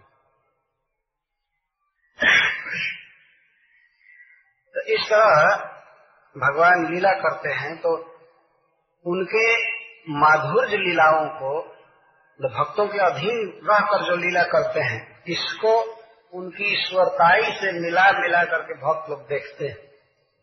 कि देखो बलि महाराज से भूमि मांगते समय जो भगवान दो पग में ब्रह्मांड नाप लिए, वो नंद बाबा की देवही को लांघने में समर्थ नहीं होते। चल करके नहीं लांघ सकते हैं। वहाँ पूरा झुक जाते हैं, सो करके धीरे धीरे जाते हैं। वही जिन्होंने तीनों लोक नापा था, वहाँ पर इस तरह से नंद बाबा के लिए पीढ़ा उठा करके ला नहीं, ला नहीं सकते। तो इसी तरह माता कुंती ने देखा है भगवान की लीलाओं को तो इसी से मिला करके कह रही है। सर्वभूता नाम अंत वही अवस्थित आप समस्त जीवों के भीतर हैं और बाहर भी। तथापि अलक्ष्य फिर भी अलक्ष्य कुछ लोगों की ऐसी मान्यता है कि भगवत तत्व ऐसा है जिसको समझा नहीं जा सकता। लेकिन शास्त्र कहता है कि केवल भगवान ही ऐसे हैं जिनको जाना जा सकता है। बाकी और कुछ समझ में नहीं आएगा। श्रीमद भागवत में कहा गया, वेद्यम वास्तवम अत्र वस्तु। भागवत में भगवान को ही वेद्य बताया गया है। जानने योग्य वही है, और किसी को जाना ही नहीं जा सकता। क्योंकि जानने लायक कुछ है ही नहीं। न जानने लायक है, न वो समझ में आएगा। एकमात्र भगवान ही वेद्य वस्तु है। जानने योग्य वस्तु और लोग कहते हैं उनको जाना नहीं जा सकता। आश्चर्य की बात? तो यहाँ कुंती महारानी भी कह रहे हैं कि अलक्ष्य। यद्यपि आप भूत सर्वभूता नाम अंतर वही अवस्थित हो। समस्त जीवों के भीतर है अनंत कोटि जीव हैं। चौरासी लाख जोनियों में सबके भीतर भगवान अवस्थित है। और वहाँ रथ पर बैठे बैठे भी वे बैठे रहे रथ पर और उत्तरा के गर्भ में भी प्रवेश कर गए। कुंती महारानी इस बात को समझ रही हैं। उसी के तरफ़ संकेत करने के लिए कह रहे हैं, समस्त जीवों के आप भीतर भी हैं और बाहर भी, तथापि अलक्ष्य फिर भी अलक्ष्य है। अलक्ष्य अलक्ष्य है तो इसके द्वारा अलक्ष्य है, मूढ़ दृश्य न लक्ष्य जो मूढ़ है, जिनकी दृष्टि, जिनका विवेक नष्ट हो गया है उन पुरुषों द्वारा, उन जीवों द्वारा आप अलक्ष्य हैं, बाकी भक्तों के द्वारा अलक्ष्य नहीं है। तो मैं आपको केवल नमस्कार करती हूँ, यह दीनता है। और विशेषण दे रही, माया जवानी का छन्नम आप क्यों नहीं समझ में आते हैं कि भगवान है? क्योंकि आप योग माया के जवनिका से, पर्दा से अपने को ढके रहते हैं। इसको स्वयं ही भगवान ने कहा है गीता में ना हम प्रकाश सर्व से योग माया समाव मुढ़ोयम ना भी जानाती, माँ लोको माँ मजमब तो दो तरह का पर्दा पड़ा हुआ है। एक भगवान पर पर्दा है योग माया का, और जीवों पर पर्दा है महामाया का। तो अगर यदि महामाया का पर्दा हटा भी दिया जाए, तब भी भगवान समझ में नहीं आएँगे। इसलिए मुक्त लोग भी भगवान की लीला को नहीं समझ पाते। नाम प्रकाश है जोग माया सर्व से जोग माया समावृत है। जोग माया के सम आवृत सम्यक आवृत रहता हूँ मैं। वे ऐसी ऐसी लीलाएँ करते हैं, मनुष्य लीला की लोग बिल्कुल नहीं समझते हैं कि ये भगवान है। जैसे रोने की लीला, माखन चुराने की लीला, वस्त्र चुराने की लीला। और कई कई इनकी लीला है, गोचारण लीला। ऐसी लीलाएँ करते हैं, लोग नहीं समझ पाते। नहीं समझ पाते क्या? ये नहीं समझ पाते हैं कि ये भगवान अरे और और की तो बात छोड़ दीजिए। भागवत में स्पष्ट घटनाएँ आई हैं कि ब्रह्मा जी नहीं समझ सके कि ये भगवान और इंद्र नहीं समझ पाए कभी कभी भ्रम हो गया कि ये भगवान कैसे? जब भगवान अपने बच्चों के साथ, सखाओं के साथ वत्स चारण करने गए थे और गोलाकार मंडल में बैठ करके भोजन कर रहे थे, घर से लाए हुए। तो समस्त बच्चों का जूठ, जूठा भोजन करना, खाना यहाँ का रोज का नियम। ऐसा भी वर्णन है कि जो बच्चा कोई खाता था और वो प्रसाद बहुत मीठा लगता था वो जूठा प्रसाद कृष्ण को देता था, कृष्ण, ये बहुत मधुर है। ये खाओ ये खाओ। तो सब चिख चिख करके दिया करते थे जो बहुत स्वादिष्ट पदार्थ होता था, उसको कृष्ण को देते थे खाने में। पहले भोग नहीं लगाते थे। हो सकता है कोई खराब पदार्थ हो तो क्यों भोग लगा खा करके देख लेते थे कि स्वादिष्ट है, तब कृष्ण को देते थे। ब्रह्मा जी हंस पर चढ़े चढ़े, ये सब लीला देख रहे हैं। तो उनके मन में ये हो गया कि ये कैसे भगवान है? बड़े बड़े यज्ञों में वैदिक मंत्रों से इनको बुलाया जाता है, फिर भी नहीं आते हैं। इतनी शुद्धि पूर्वक इनको अर्पण किया जाता है, प्रकट नहीं होते हैं। और वे भगवान ऐसे जूठ खा रहे हैं बच्चों के साथ और हँसी मज़ाक तो उन्हें कुछ शौक हुआ कि ये भगवान है कि नहीं, या है भी तो कुछ और हम देखते हैं लीला करके। भगवान इधर खा रहे थे तो ब्रह्मा जी उनके चलते हुए बछड़ों को ले गए। कुछ देर के बाद आवेश कम हुआ भोजन का। बच्चों, बच्चे देखने लगे, अरे, हमारे बछड़े कहाँ गए कहाँ गए? तो देखते हैं, जहाँ बैठे थे, वहाँ से गायब। उन लोगों ने सोचा कि तीर्ण के लोग से वे चले गए होंगे तो खोजने लगे। भगवान ने कहा, नहीं तुम लोग खाओ, बैठो, खाओ और मैं खोजने जा रहा हूँ। हाथ में दही भात का कवर लेकर के निकले ये खड़े खड़े खाते जा रहे और खोज रहे जब उधर वन में बछड़ा खोजने गए तो ब्रह्मा जी इन बच्चों को भी उठा कर ले गए। भगवान फिर बच्चों के पास आए तो देखते ये भी है। बछड़े भी नहीं मिले, बच्चे भी नहीं मिले तो समझ गए कि हमारे बच्चे का काम है। भगवान। ठीक है बच्चा कर रहा है तो छोड़ दीजिए। तो हम भगवान दूसरी सृष्टि कर लिए। स्वयं ही बछड़ा बन गए। और स्वयं गोप सखा भी बन गए। और अपने से अपने को चराते थे, रोज हाँक कर ले जाते थे। एक साल तक इस तरह रहे। ब्रह्मा जी के लोक में कितना समय बीता, जितना एक कमल के पत्ते में सुई से छेद करने में टाइम लगे, उतना ही बीता, और इधर एक साल बीते। तो ब्रह्मा जी इसके बाद आए देखने के लिए कि कृष्ण क्या कर रहे हैं। आए क्या वहीं से कहीं से देख के उन्होंने देखा कि ये तो बछड़े और गुप्त सखाओं के साथ जा रहे हैं, ब्रज में आ रहे हैं। तो ब्रह्मा जी को भ्रम हो गया कि मैं जो चुरा कर ले गया था, वो असली है कि ये असली है? वो तो कहे, मैं तो अपनी माया से उनको सुला करके रखा हूँ। तो उनको भ्रम हुआ कि ये असली है कि वो असली है। मैं नकली चुरा कर ले गया था कि असली ले गया था। बाद में जब इस तरह से विकल्प करने लगे तो जितने बछड़े थे और जितने बच्चे थे, सब चतुर्भुज रूप से दिखाई देने लगे ब्रह्मा जी। वो असली है, मैं नकली चुरा कर ले गया था कि असली ले गया था। बाद में जब इस तरह से विकल्प करने लगे तो जितने बछड़े थे और जितने बच्चे थे, सब चतुर्भुज रूप से दिखाई देने लगे, ब्रह्मा जी। मतलब इनके बाप के रूप में सब दिखाई देने लगे। सब भगवान नारायण के रूप में दिखाई देने लगे। एक एक बच्चे पर जो ध्यान देना सभी विष्णु स्वरूप, सभी विष्णु स्वरूप, तब उनकी समझ में आई चरण में गिरे, बहुत लंबी स्तुति किए। लेकिन भगवान उनसे बात तक नहीं की इस तरह की स्तुतियाँ तो भगवान की ऐसी लीलाएँ होती हैं कि नौ लक्ष्य से। मूढ़ दृश्य मूढ़ दृश्य का अर्थ करते हैं सुधर स्वामी देहाभिमानिना पुंसा। जो देह को मैं मानते हैं, उनको देहाभिमानी करते हैं। अथवा देहाभिमानी का अर्थ देह को ही इष्ट देवता मानकर सजाने वाले, खिलाने वाले, पिलाने वाले।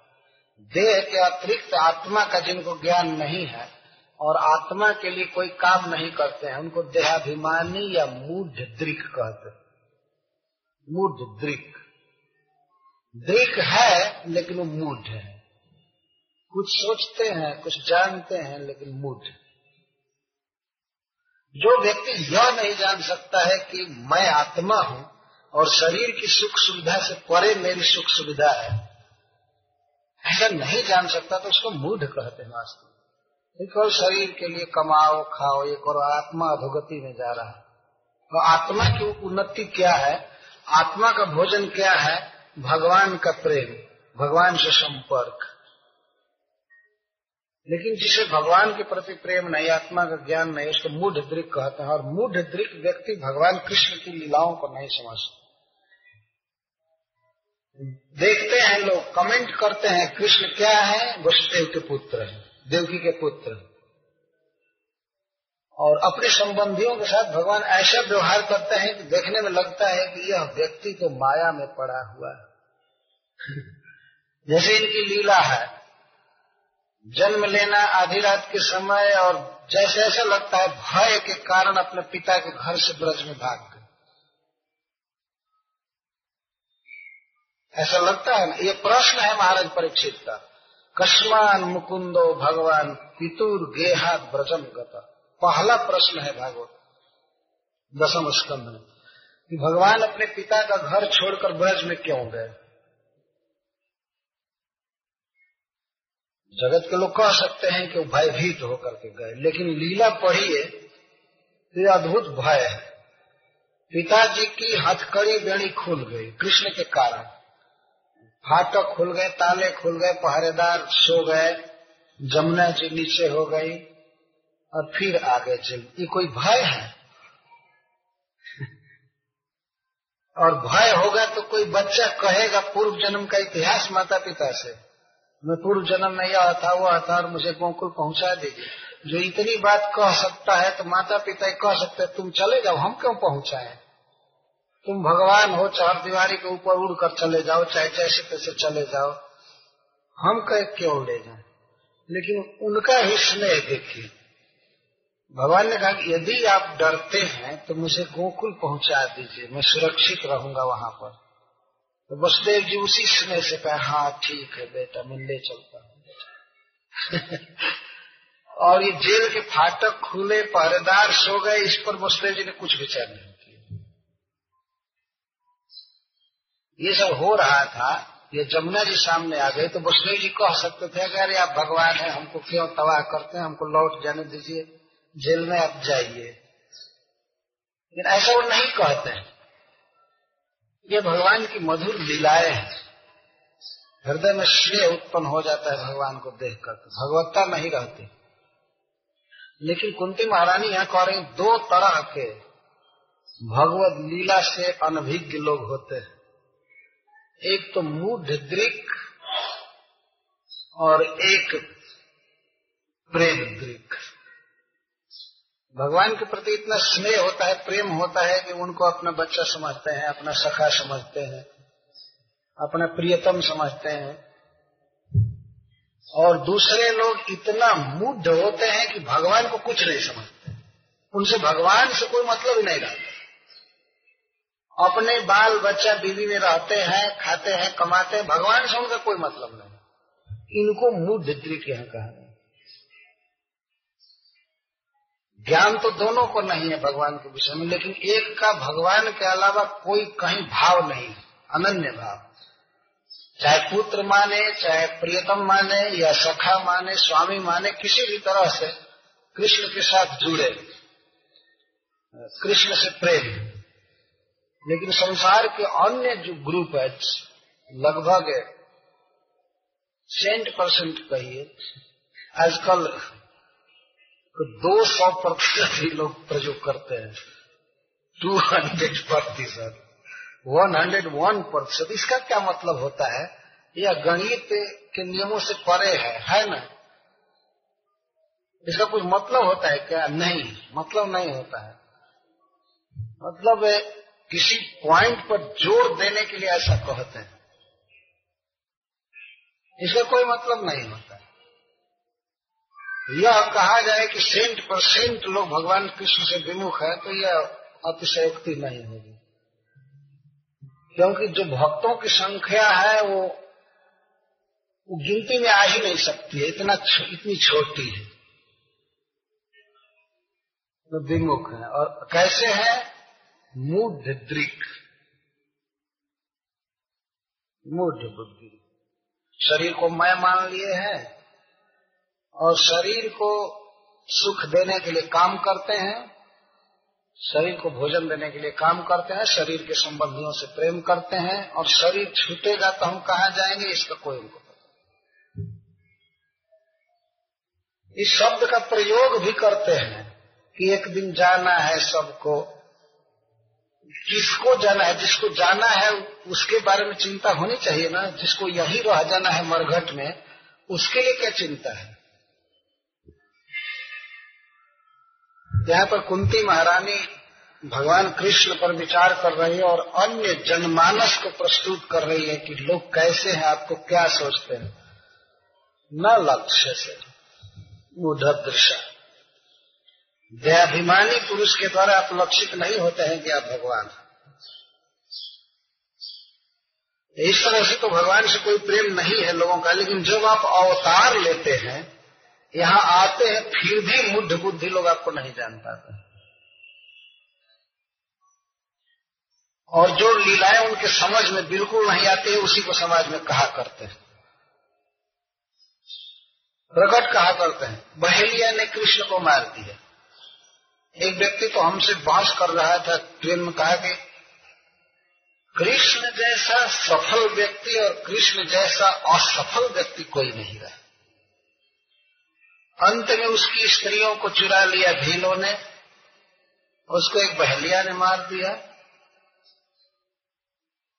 ऐसे किया, वैसे किया। हमको सुना रहा था।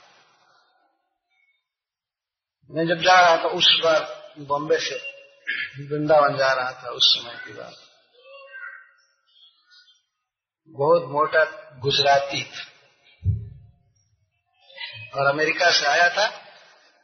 और जा रहा था बरसाने सत्संग में, मुरारी बाबू। मैं सुन रहा था, सुन रहा था, सुन रहा था। मैं कहा से पता लगाए कि कृष्ण को बहलिया मारा? कहा से तुमको पता चला? लिखा गया, कहा लिखा गया? है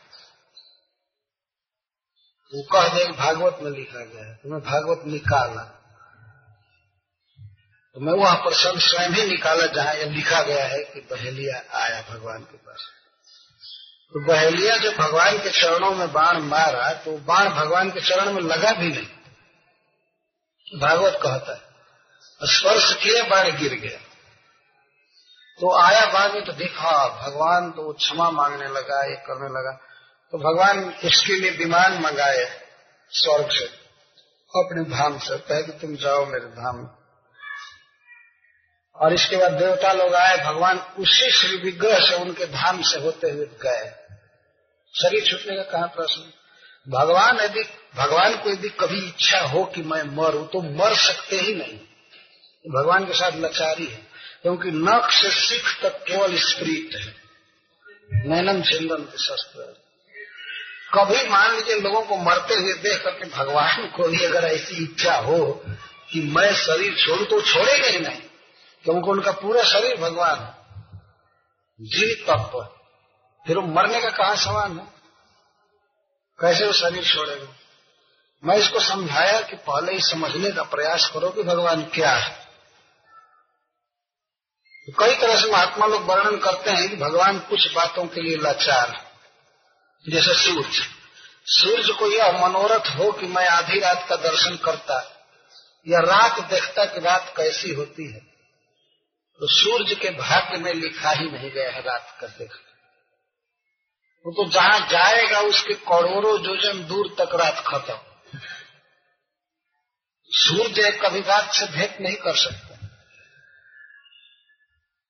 और गंगा जी के भाग्य में कभी पाप नहीं लिखा गया है। गंगा जी चाहे कि हम पाप का दर्शन कर लें, वो ठीक ही नहीं सकता। गंगा जी का नाम लेने से पाप भाग जाता है तो उनसे और पाप से भेंट कैसे होगी तो भगवान इसी तरह से कभी सोचे कि मैं दुखी रहता तो दुखी हो नहीं सकते, क्योंकि वे आनंद घन है। भगवान कभी सोचे कि मैं मर जाता, ये कभी हो ही नहीं सकता। उनके भाग्य में मरण जन्म लिखा नहीं गया। यह है नहीं संभव। तो भगवान को बहलिया नहीं मारा। लेकिन ये मूड दृक टीवी बनाने वाले हो सकता है, आगे ये सब दिखा दे। भय की बात है। सब समझते नहीं। कुछ भी दिखा सकते हैं, कुछ भी कर सकते हैं। बहुत लीला करते हैं भगवान द्वारका में, मथुरा में, लेकिन मुद्ध बुद्धि लोग नहीं जान पाते हैं कि भगवान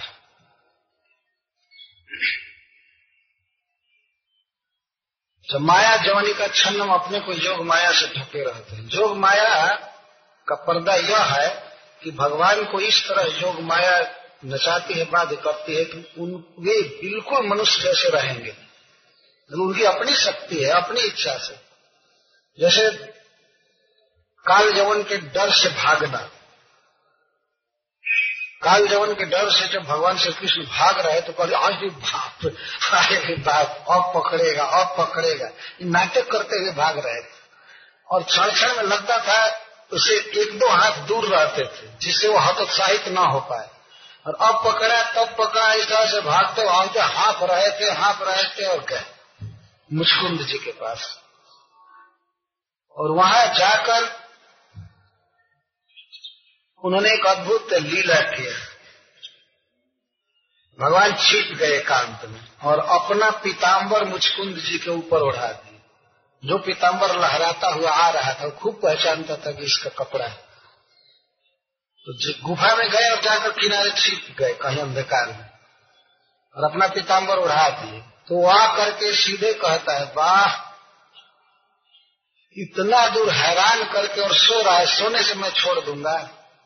वैसा ही करना था तो वहीं पर क्यों नहीं किया? और पैर से जगाया कि, चलो उठो और युद्ध करो। पैर की ठोकर से मारो। इतना दूर हैरान करके सो रहा है। बस मुस्कुल महाराज की दृष्टि पड़ते काल जौन जल कर राखो क्या भगवान वहाँ उसको राख नहीं कर सकते थे? जिनके एक फुंकार से सारा ब्रह्मांड जलकर राख हो जाता है, उन भगवान को क्या ज़रूरत थी कि वे जाए मुचकुंद महाराज के पास? और जाए भी तो एक असुर के भय का नाटक करते हुए जाए भयभीत होकर के जाए। और उस लीला को कोई देखता तो ये नहीं कहता कि भगवान वास्तव में भयभीत नहीं है। वास्तव में भयभीत ऐसा लगता था। अठारहवें युद्ध में जरासंध के भाई से भय से दोनों भाई भाग चले। हर एक बार युद्ध हुआ था। जरासंध की सेना मारी जाती थी तो बहुत बड़ा धन प्राप्त होता था। वीरों का मुकुट, कवच, कंगन, अंगूठिया तो खच्चर पर, घोड़ा पर, बैलगाड़ी पर लाद लाद कर दोनों भाई हमेशा ले जाते थे रथ में मथुरा में। जब अठारहवा युद्ध हुआ तो द्वारका में सब लोग पहुँच गए थे मथुरा के लोग। और सैनिकों के द्वारा भगवान ने कहा कि धन इकट्ठा करो। इस बार वे लोग धन इकट्ठा कर रहे थे, बटोर रहे थे, तब तक जरा संत देख। आया चढ़ाए के। अठारहवीं बार युद्ध नहीं हुआ। नहीं, युद्ध हुआ, क्या हुआ, कैसे? तो वे लोग दोनों भाई भाग चले जरा संत के भय से। रणछोड़ राय जी हो गए। रण छोड़ करके भाग। और भाग रहे थे तो ऐसे जरा संघ को आश्चर्य हो रहा था कि बाप रे बाप, कृष्ण और बलराम जो इतने बड़े बड़े युद्ध जीते, इतना भय इनके मन में हो सकता देह के प्रति इतनी आसक्ति। और कह रहा था कि अरे मुझसे क्षमा मांग लो, मैं छोड़ दूँगा, क्यों भाग रहे हो? वो भागे तो भागे या बाप आए बाप करते हुए दोनों भाई, और हाथ रहे थे, लंबी लंबी सांस चल रही थी, अब पकड़ लेगा, अब पकड़ लेगा, और भागते गए भागते गए। और तेज गति से बहुत नहीं भाग रहे थे, सेना उनके साथ चल रही थी, रथ पर सैनिक लोग खदेड़ रहे थे। जाते जाते दोनों भाई एक जंगल में छिप गए, और जंगल में छिप कर एक पहाड़ के ऊपर चले गए। दिखाई नहीं पड़े। तो जरासंध चारों ओर से उस पर्वत के आग लगवाया। सूखी लकड़ियाँ जुटवा करके और कहा, दोनों को इसी में भूंज दो। ये नलायक रहकर क्या करेंगे? क्षत्रिय में जन्म लेकर जो इस तरह भागते हैं, ऐसे क्षत्रिय को धिक्कार है और हमारे दमाद को मारे हैं दोनों। इन लोगों को जला करके राख कर तो उस पर्वत के चारों तरफ़ बहुत भारी आग लगाई गई। जब भगवान ने देखा कि पर्वत के चारों तरफ़ आग लगी हुई है तो ये दोनों भाई वहाँ से सीधे छलांग लगाए और द्वारका पहुँच गए। बहुत दूर। ये भगवत्ता की लीला है। लेकिन एक ही साथ ऐसी लीला करते हैं, कौन समझेगा कि भगवान है? भगवान है तो जरा के डर से भागे क्यों? क्यों भाग रहे हैं? लेकिन अन्य लीलाओं को कोई देखे तो समझ जाएगा, लेकिन मूढ़ दृक है तो कहाँ से देखेगा? न लक्ष्य से, नहीं समझ में आते। माया जवनी का छन्न एक तो वे अधोक्षज इन प्राकृत इंद्रियों के अविषय इनसे समझा नहीं जाएगा, और उस पर भी जोग माया से विविध लीला करते हैं तो और नहीं समझ में आता। एक तो स्पिरिचुअल है और दूसरे ऐसी लीला करते हैं कि लोग नहीं समझ पा सकते। कोई स्पिरिट हो पिंड तो समझ में नहीं आएगा मित्रों से। और वो ऐसी लीला करे जैसे मनुष्य करते हैं। भय की लीला, हर्ष की लीला, क्रोध की लीला, काम की लीला कई कई करते हैं। जैसे इनकी लीला है, भगवान कृष्ण की स्त्रियों का संग्रह करना। बहुत जगह से स्त्रियाँ लाए तो बड़े बड़े मनीषी की बुद्धि भी फेल कर जाती है वो सोचते हैं कि ये स्त्री काम है। तो भगवान है तो इनको स्त्री की क्या आवश्यकता है? लेकिन लगता है जैसे स्त्रायण है, कोई स्त्री रूठ जाती है तो उसके लिए पारिजात लाने जाते हैं स्वर्ग में, उसके लिए मार्केटिंग करते हैं, ये करते हैं, वो करते हैं, बहुत तरह की लीला करते हैं। लेकिन सबके बाद आप अव्यय हैं, कुंती महारानी कहते सब कुछ लीला करने के बाद आप अव्यय हैं। अव्यय का अर्थ है कि आपकी नित्य लीला, आपका नित्य वैभव, आपका ऐश्वर्य, आपका जो कुछ भी है, एक रस बना रहता है। आप में कोई घटना बढ़ना नहीं। ऐसा नहीं बहुत भोग मिल गया, सामान मिल गया तो भगवान खुश हो गए और नहीं मिला तो रो रहे। मनुष्यों की बुद्धि व्यय होती है, शरीर छिन्न होता है। और स्थितियाँ बदलती रहती है। कभी हर्ष, कभी शोक, कभी विषाद, मोह। भगवान में भी देखने में आता है, लेकिन वही एक ही वस्तु तरंगायित होती है। उनके हर्ष में, शोक में, विषाद में कोई भेद नहीं। और मनुष्यों के हर्ष, शोक, विषाद में बहुत भेद है। उल्टा है बिल्कुल। कोई ऐसा आदमी देखे हैं जो वोट में हार जाए और उसके हारने की लीला को रोज कहा जाए? कोई है? वोट हार रहा है, किसी को कहेगा? लेकिन इनके लिए मंदिर बनता है, रणछोड़ जी का मंदिर, डाकोर में।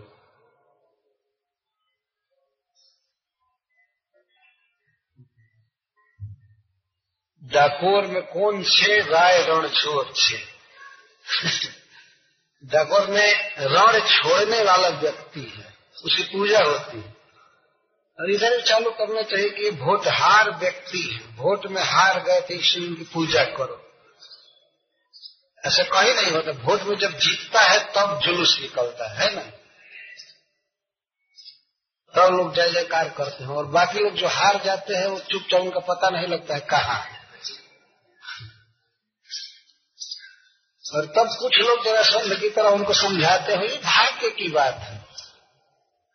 तब भाग्य की बात है। ऐसा नहीं था कि वो बनने लायक थे, और चांस तो बहुत था यार, लेकिन पता नहीं क्या हो गया।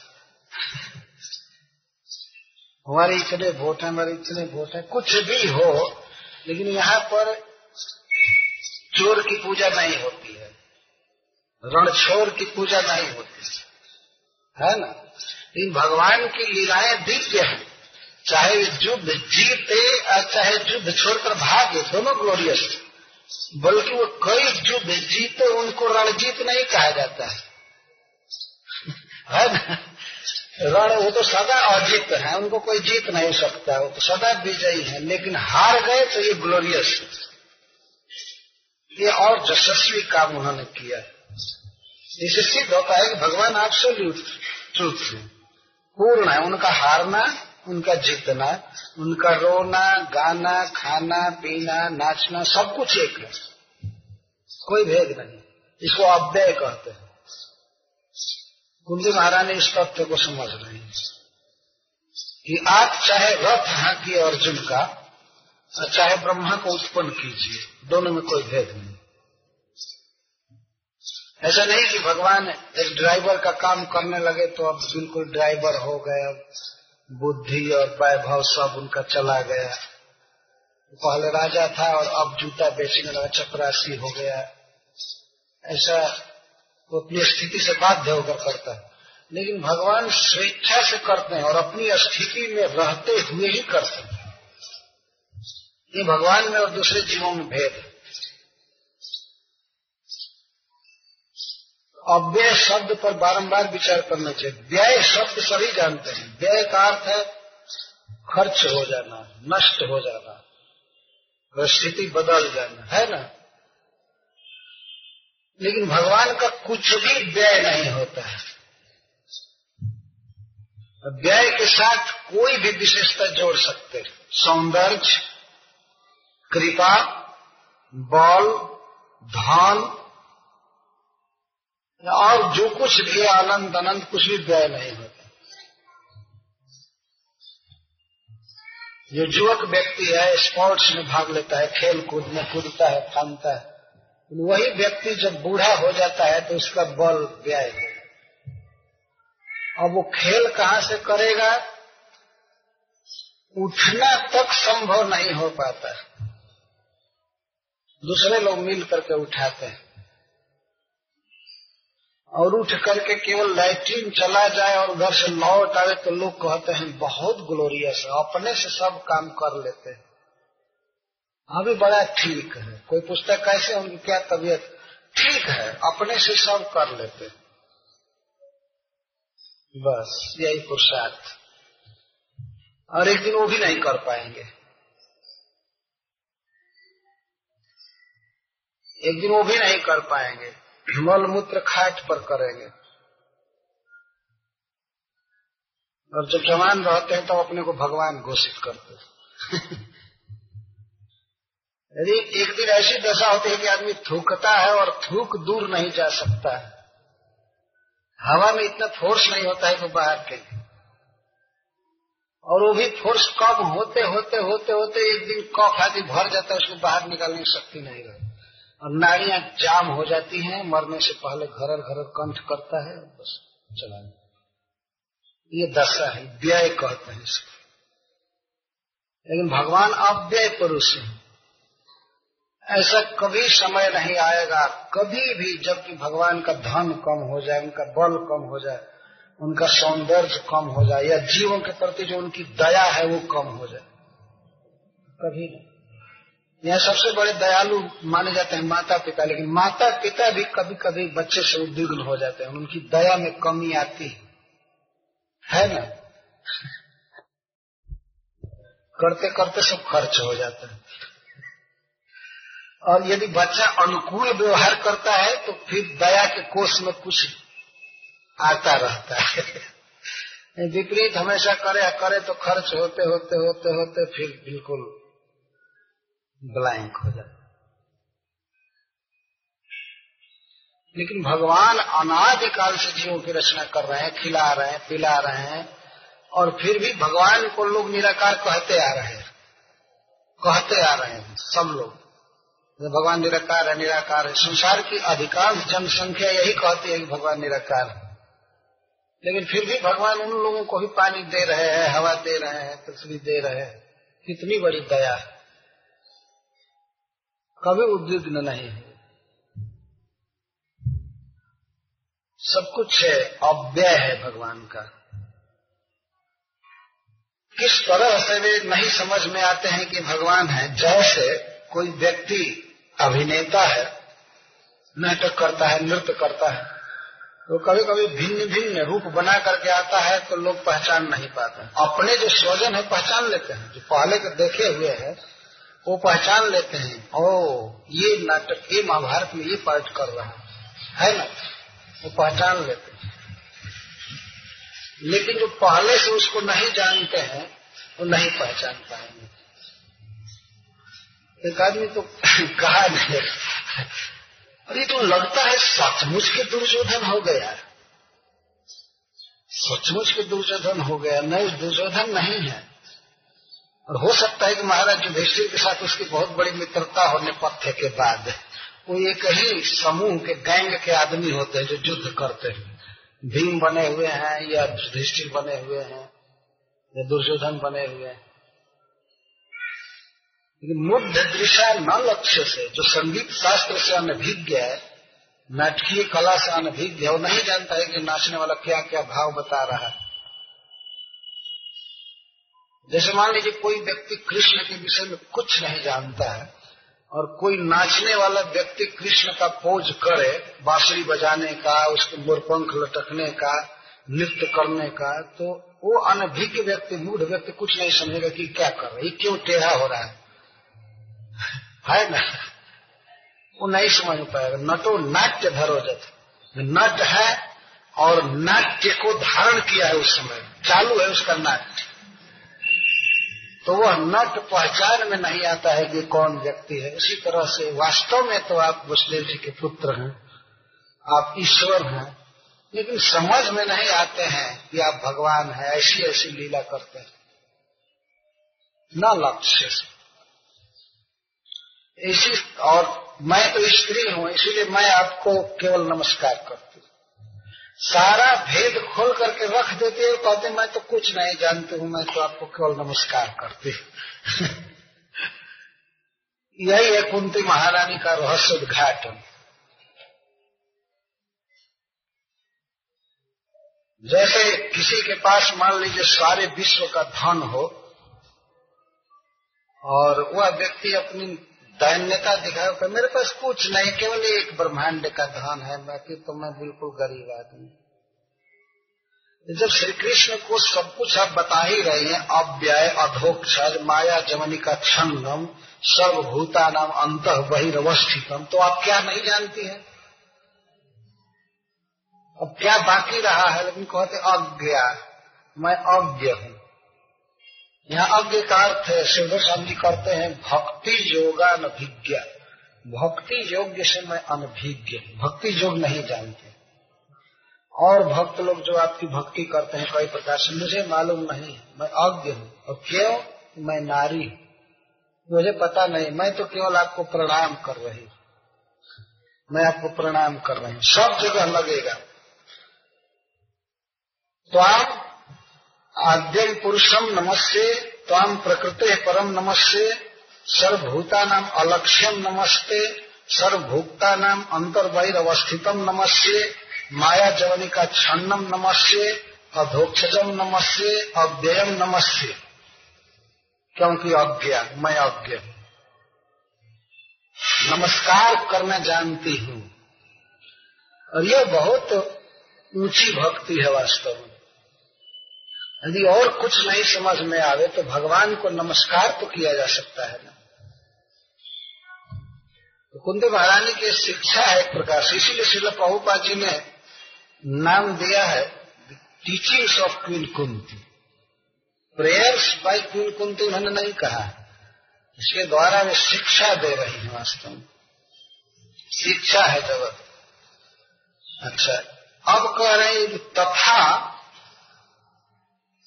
जैसे मूढ़ दृष्टि मूढ़ दृष्टि व्यक्ति के लिए आप अलक्ष्य हैं तो परमहंसों के लिए, मुनियों के लिए और अमलात्मा लोगों के लिए भी आप अलक्ष्य जथा, ऐसे नटो नाट्य धरो, जथा न लक्ष्य से, तथा परमहंसा नाम, मुनि नाम, अमलात्मा नाम अपनी न लक्ष्य से। मूढ़ देश तो आए जैसे देह में फंसे हैं, पुत्र परिवार में असक्त हैं, लेकिन कुछ लोग अपने को अमलात्मा मानते हैं। घर द्वार छोड़ देते हैं, सन्यासी हो जाते हैं तो उनको परमहंस टाइटल मिलती है। परमहंस हो जाते हैं, मुनि हो जाते हैं, अमलात्मा हो जाते हैं। तो उनके लिए तथा कथित आप ऐसी लीला करते हैं, कुछ समझ में नहीं आता है आपका अभिप्राय कि आप ऐसा क्यों करते हैं। जैसे सुभद्रा आपकी खास अपनी बहन है और आप सारे जगत के पालक हैं, सब कुछ बचा लेते हैं, लेकिन अभिमन्यु को आपने नहीं बचाया। तो बड़े बड़े मुनि भी नहीं समझ पाते हैं कि कृष्ण का अभिप्राय क्या है। अपनी बहन जो रोती है, बिलखती है अभिमन्यु के अभाव में, एक तरफ़ आपका इतना प्रेम है सुभद्रा के प्रति, उसका शोक निवारण के लिए, उसके शोक निवारण के लिए आप यहाँ रुके रहे लेकिन आप उसके पुत्र को नहीं बचाए। तो एक तरफ़ अश्वत्थामा के हृदय में अवस्थित होकर आप उससे ब्रह्मास्त्र चलवा रहे हैं। अंतस्थ सर्वभूता अब सभी प्राणियों के भीतर, यदि आप भीतर न रहे तो शरीर काम नहीं करेगा। तो अश्वत्थामा के भीतर अवस्थित होकर के आप इधर से आयुध चलवा रहे हैं, ब्रह्मास्त्र चलवा रहे हैं, और इधर से परीक्षित की आप रक्षा कर रहे इधर से उत्तरा के गर्भ की रक्षा कर। क्या अभी आपका अभिप्राय है?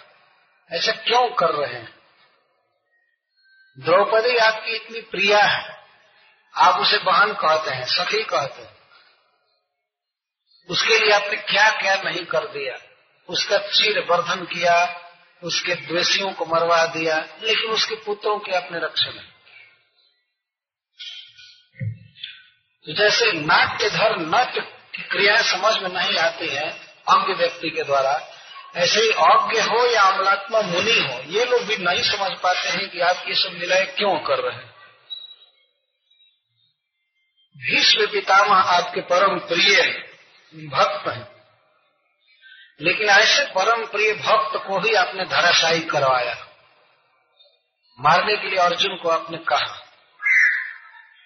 और उधर देखा गया कि उनकी प्रतिज्ञा पूरी करने के लिए आप विश्व विख्यात अपनी प्रतिज्ञा भी छोड़ दी एक तरफ़ आपका इतना प्रेम है और दूसरी तरफ़ आप उन पर बाण मरवा रहे हैं। क्या आप करना चाहते हैं? किस तरह से स्नेह कर रहे हैं? क्या लीला कर रहे हैं? मेरे तो समझ से बाहर है ही, क्योंकि मैं मैं तो अज्ञ हूँ।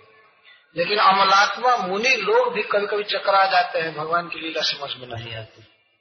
एक दिन तो एक व्यक्ति हमसे पूछा था, कहीं पर पूछा था कि तो भगवान अभिमन्यु को क्यों नहीं बचा लिए? यदि भगवान है तो? तो भगवान केवल बचाने के लिए ही थोड़े हैं। मैं ये कहा, भगवान मारने वाले थे जन्मा देश से जता उनकी इच्छा नहीं थी बचाने की, नहीं बचाए। तो क्या कहा जा सकता है? लेकिन एक तरफ़ तो द्रौपदी के पुत्रों को मरवा दिए भीष्म पितामह को धराशायी करवा दिए और फिर युधिष्ठिर के को पृष्ठ कर रहे हैं और भीतर से पृष्ठ होने नहीं दे रहे और युधिष्ठिर को लेकर के उनका शिष्य बना दो भगवान ने यहाँ तक कहा कि भैया, यदि आपका ज्ञान मुझसे नहीं जा रहा है तो आप सबसे बड़े ज्ञानी भीष्म से पूछ लीजिए। उन पर आपको विश्वास है ना? तो युधिष्ठिर महाराज कहते हैं हाँ। वो भी उसी लीला के आवेश में थे। हाँ वो उनसे चलो, पूछा गया। उनको ले गए। उन्होंने उपदेश किया तब इनको शांति मिली। उसको शांति पर्व कहते हैं महाभारत भीष्म पितामह इस लीला को देख करके द्रवीभूत हो गए। भगवान मेरे पास आए हैं, युधिष्ठिर को लेकर। तो कई ऐसी लीलाएँ हैं। इन लीलाओं का रहस्य समझ में नहीं आता। अथवा इसका तात्पर्य एक और होगा, ऐसा आप क्यों करते, क्यों लीला कर रहे हैं एक जादव के रूप में? ये मेरे भतीजे के रूप में, अर्जुन के साथी के रूप में, देवकी के पुत्र के रूप में, जो भी आप लीलाएँ कर रहे हैं, इन लीलाओं के पीछे आपका उद्देश्य क्या है? तो उसी को कुंती महारानी अब बिल्कुल रहस्य घाटन कर रही खोल रही तथा परम हंसा नाम मुनी नाम अमलात्म नाम भक्ति योग विधानार्थम कथम पश्चिम आप जो भी लीलाएँ कर रहे हैं, सामान्य जन को तो अपनी भक्ति कराने के लिए कर ही रहे हैं, लेकिन जो परमहंस है, मुनि है, अमलात्मा है, उनको भी भक्ति योग में लाने के लिए, उनको अपने माधुर से घसीटने के लिए आप ये लीला कर रहे हैं। लेकिन मैं स्त्री हूँ, कैसे इसको जान सकती? चक्रवर्ती पाची ने लिखा है, सबसे बड़ा रहस्योद्घाटन कुंती ने इसी श्लोक में किया है। भगवान का अवतार क्यों होता है? क्यों ये लीला करते हैं? तो कुंती के हृदय में बात पची नहीं, अब तक मुनि लोग पचा लेते हैं, भक्त लोग पचा लेंगे। लेकिन युधिष्ठिर महाराज का तुरंत साफ़ हुआ है कि कोई बात नहीं पचेगी तो यह अभी बात कुंती के हृदय में नहीं पच पाई इसको कहते नहीं है भक्त वास्तव में भगवान इस जगत में क्यों आते हैं और ऐसी लीलाएँ क्यों करते हैं, इसका रहस्य उद्घाटन इस श्लोक में हुआ है। भक्ति योग विधानार्थम। श्रीपद सिद्धर स्वामी जी कहते हैं कि परमहंसों को, मुनियों को और अमलात्माओं को अपनी भक्ति कराने के लिए ऐसी लीला करते हैं। अवतार लेते हैं तो परमहंस मुनि और अमलात्मा। पहले अर्थ किया गया परमहंसा नाम, जो आत्म और अनात्म को जानते हैं। यह जगत दो प्रकृति से बना है, एक परा और अपरा। भगवत गीता से सभी लोग जानते हैं। हरे कृष्णा हरे कृष्णा कृष्णा कृष्णा, हरे।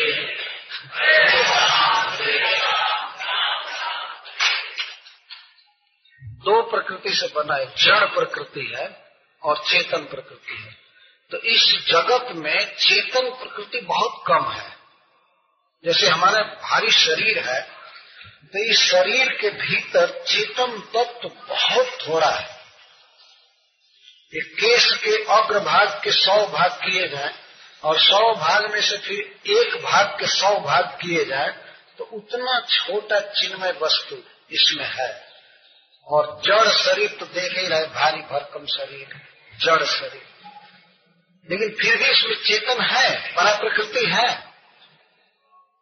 यदि परा प्रकृति का संजोग न मिले तो यह जड़ प्रकृति काम नहीं करेगी। तो शरीर मांस का लोथरा पड़ा रह जाएगा। इसमें सना हुआ है चिन्मय पदार्थ। मतलब भगवान भी है और जीव भी लेकिन ज़्यादातर पहाड़, नदी, जड़ डल मैटर सारा भरा हुआ तो हम उसको कहेंगे, जो जड़ पदार्थ का वाद करके, उस पर ध्यान न दे करके आत्मा को चिन्मय वस्तु को समझ जाए, भगवान से प्रेम करे और उसको ग्रहण कर ले नित्य वस्तु को तो उसको हंस कहेंगे। और उसमें भी भगवान से जो प्रेम करना सीखे, उसको परमहंस कहते हैं। लेकिन लोक में कुछ बातें प्रसिद्ध हैं। भाई, जो संसार का त्याग कर दिया बाल बच्चा छोड़ दिया, घर छोड़ दिया, स्त्री छोड़ दिया, अब संसारिक जीवन में नहीं रहा तो लोगों में धारणा है वो परमहंस अब केवल आध्यात्मिक जीवन अपना लिया ब्रह्म चिंतन करता है आत्म समाधि लगाता है कहीं गंगा जी के तट पर। और उसे अब संसार के भोगों से कोई राग नहीं है, कुछ नहीं है। छाट लिया, जैसे हंस, पानी में मिले हुए दूध को निकाल लेता है, इसको विवेक कहते हैं। हंस का विवेक प्रसिद्ध है। तो इसी तरह से ज्ञानी व्यक्ति इस जड़ जगत को छाट करके चिन्मय बात को ग्रहण कर लेता है, उसको परमहंस का अच्छा मुनि कहते हैं जो मननशील है। मननशीला नाम।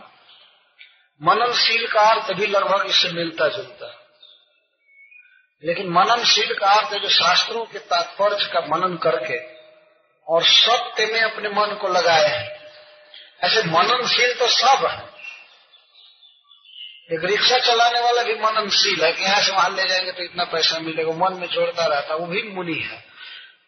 लेकिन यहाँ मुनि का असली अर्थ है कि जड़ जगत के विषय में एक सेकेंड न सोच करके केवल आध्यात्मिक के उत्कर्ष के विषय में सोचता रहता है। मुनि का और अमलात्मा का अर्थ है जिसके आत्मा में मल नहीं है। आत्मा मैंने मन। उसका मन साफ़ हो चुका है। मन का मैल क्या है? राग और द्वेष। यही है मन और लोभ, राग, द्वेष। तो अमलात्मा जो हो चुके हैं, संसार के किसी पदार्थ के प्रति उनकी आसक्ति नहीं, राग नहीं और न कहीं किसी वस्तु से द्वेष। तो उनको अमलात्मा कहते हैं। पर ऐसे अमलात्मा मुनियों के भी देखा जाता है कि भगवान कृष्ण के प्रेम में नहीं रहते हैं। यदि अन्य दृष्टि से देखा जाए तो बहुत ऊँचा है उनकी स्थिति। तो ऐसे लोगों को भी अपने प्रेम में पागल बनाने के लिए, अपना भक्त बनाने के लिए आप अवतार लेते ये कुंती महारानी कह रहे हैं। तथा परम हंसा नाम, मुनि नाम, अमलात्मा नाम भक्ति योग विधानार्थ। उनके द्वारा भक्ति कराने के लिए आप आते हैं और भगवान के लिए प्रीचिंग शैली है। मैं जानते हैं कि ऐसे परमहंस को अगर एक को मैं अपने प्रेम में दीवाना बना दिया तो सारे जगत के लोग देखेंगे कि इतना बड़ा व्यक्ति भक्त हो गया। तो और लोग कृष्ण से प्रेम करेंगे। भगवान की योजना होती इसीलिए जब इस जगत में आते हैं तो बड़े बड़े परमहंसों को, मुनियों को, अमलात्माओं को अपनी ओर खींच लेते आत्मा रामाष्ट मुनयो निर्ग्रंथा अपरुक्रमे। कुरंत है तो किम भक्ति मिथम भूत गुण हरि। जैसे सुखदेव गोस्वामी का खींच जाना कृष्ण की तरफ़, उनकी लीलाओं के तरफ़। यह बहुत बड़ा परिचय है, बहुत बड़ा प्रचार है। इसको प्रीचिंग कहते हैं।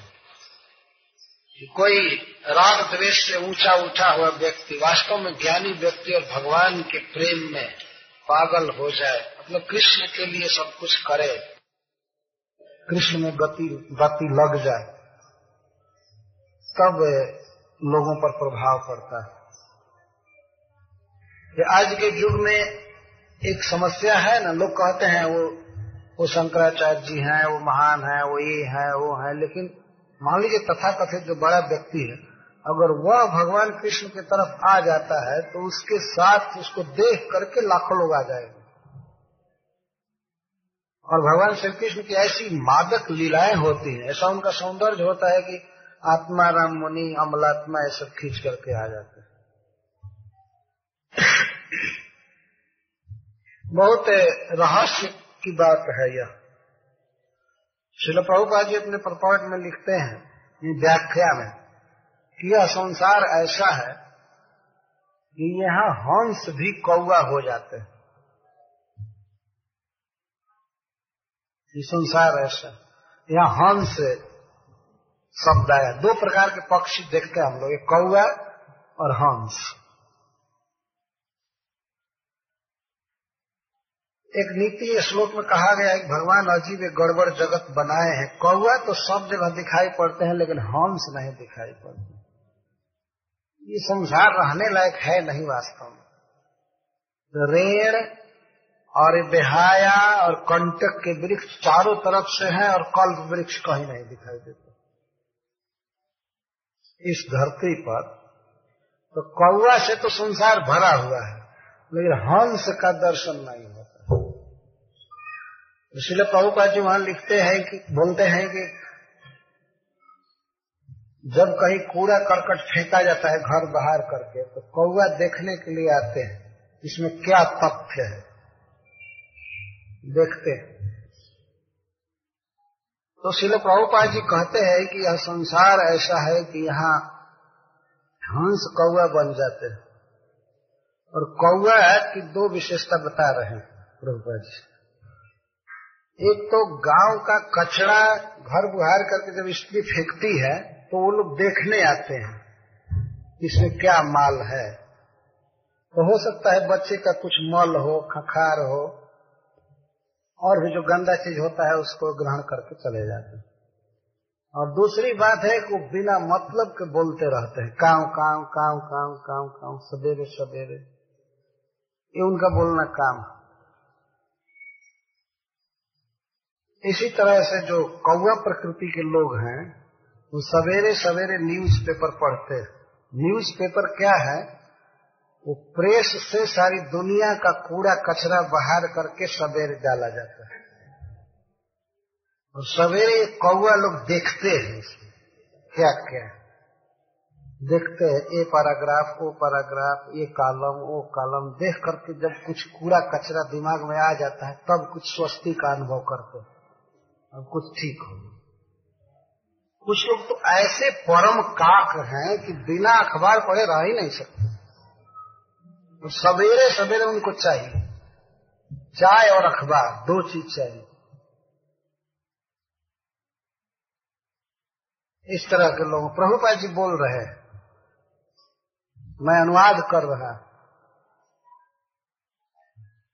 काक।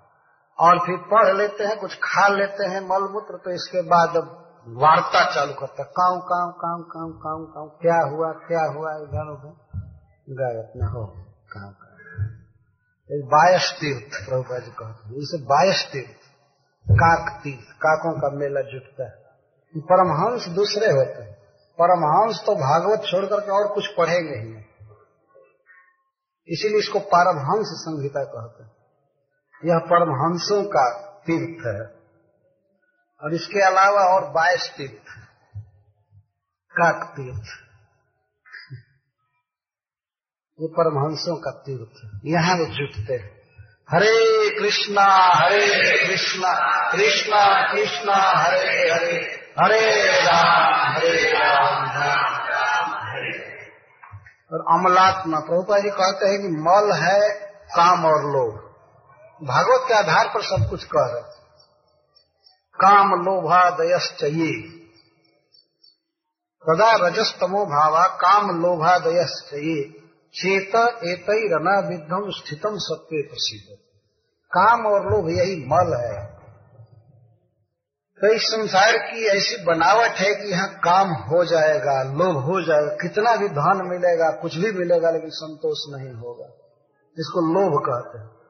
और संसार के रूप, स्वाद आदि को देख करके कामना हो ही जाएगी, इसको काम कहते लेकिन ऐसे महापुरुष जिनके चित्त में कभी किसी वस्तु की कामना न उदित हुई हो, और कुछ प्राप्त भी हुआ तो उससे अधिक का लोभ नहीं जिनके मन में है, उनको अमलात्मा कहते तो ऐसे अमलात्मा भगवान कृष्ण की लीला को जब सुनते हैं तो भक्त हो जाते हैं। इसके कई भाव हैं। कि भगवान का कौन भक्त हो सकता है जो परमहंस है, जो अमलात्मा है, जो मुनि है? क्योंकि कृष्ण की भक्ति बहुत बड़ी चीज़ है, इसलिए बड़े लोग ही इसके कैंडिडेट हैं। एक दृष्टि से श्लोक का यह अभाव है। थर्ड क्लास का आदमी भगवान की भक्ति नहीं कर सकता। कृष्ण इतना आसान नहीं है समझ में आ जाना। जितने बुरे लोग हैं थर्ड क्लास के नीचे गिरे हुए सब दूसरे के भक्त जो महात्मा है, अमलात्मा है, परमहंस है, मुनि है, वे सब कृष्ण के भक्त होते हैं। यह भी इसका अर्थ है। और आप देख लीजिए संसार में इतिहास, जितने बड़े बड़े लोग हुए हैं, सब कृष्ण के भक्त जितने बड़े। इस वर्तमान युग में सबसे बड़े व्यक्ति माने जाएँगे। वर्तमान मतलब कुछ सदी पीछे आदि शंकराचार्य, जिनका प्रभाव बहुत लोगों पर है, आज तक। भगवान शंकर के अवतार थे। बौद्ध धर्म को उन्होंने भारतवर्ष साफ़ कर दिया, अकेले एक व्यक्ति। उसने राजकीय आश्रय प्राप्त था बौद्ध धर्म को। राजा लोग बौद्ध थे अरे बौद्ध धर्म का प्रचार कर रहे लेकिन भगवान शिव शंकराचार्य के रूप में आया, उन्होंने इतना कमाल किया, कुछ ग्रंथ लिख करके और बस साफ़ कर दिया है सनातन धर्म की प्रतिष्ठा किया। इतना महान व्यक्ति, उनके ग्रंथों में आप पढ़िए तो भगवान कृष्ण की महिमा पर बहुत श्लोक लिखे हैं और झूम जाते हैं पढ़ते पढ़ते।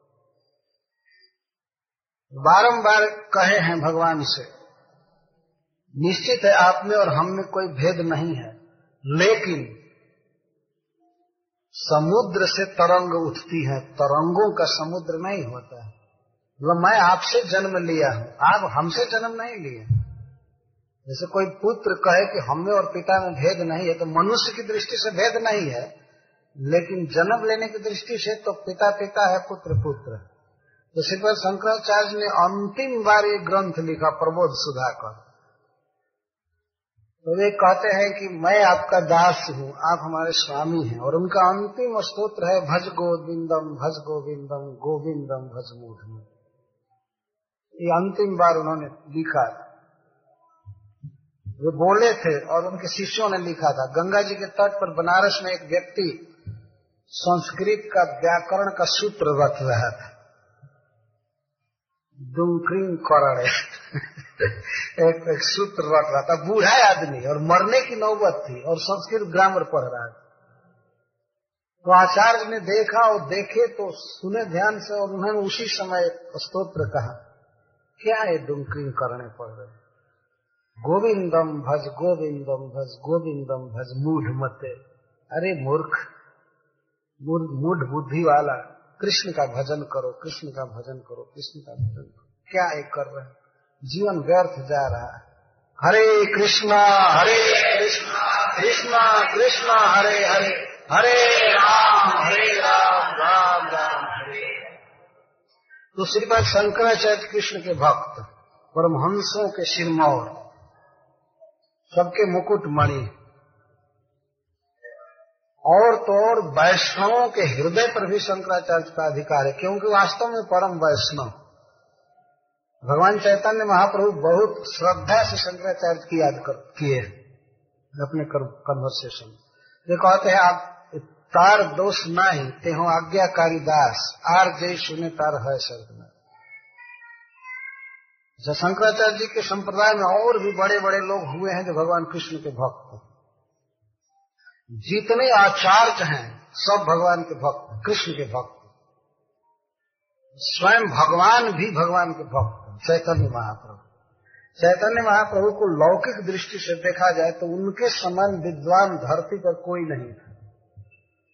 संसार में विजय प्राप्त करता हुआ दिग्विजय आया था और वो एक दो श्लोक बोलने के बाद ही परास्त हो गया। वह हराता चलता था सबको और दिग्विजय पत्र लिखवाता था, समर्पण पत्र। बनारस गया, कहाँ, कहा गया तो लोगों ने कह दिया कि आप चले जाइए नवदीप में। और निमाई पंडित को यदि आप हरा देंगे तो आप सर्वसम्मति से संसार में सबसे बड़ा विद्वान माना जाएगा। वो गया बेचारा, कविता सुनाने लगा। वर्णन होता है, थोड़ी रात हो गई थी, समझा और चंद्रमा उगे थे। और सूर्य गंगा जी की कलकल धारा बह रही थी। चैतन्य महाप्रभु से वो दिग्विजय भेंट किया। सरस्वती जी ने उसे वर दिया था प्रकट हो करके कि तुमको कोई भी मनुष्य हरा नहीं सकता है शस्त्रार्थ इसलिए उसको बड़ा गर्व था। चैतन्य महाप्रभु अपने विद्यार्थियों के साथ बैठे हुए थे, जो संस्कृत पढ़ाते थे। टीचर थे चैतन्य महाप्रभु।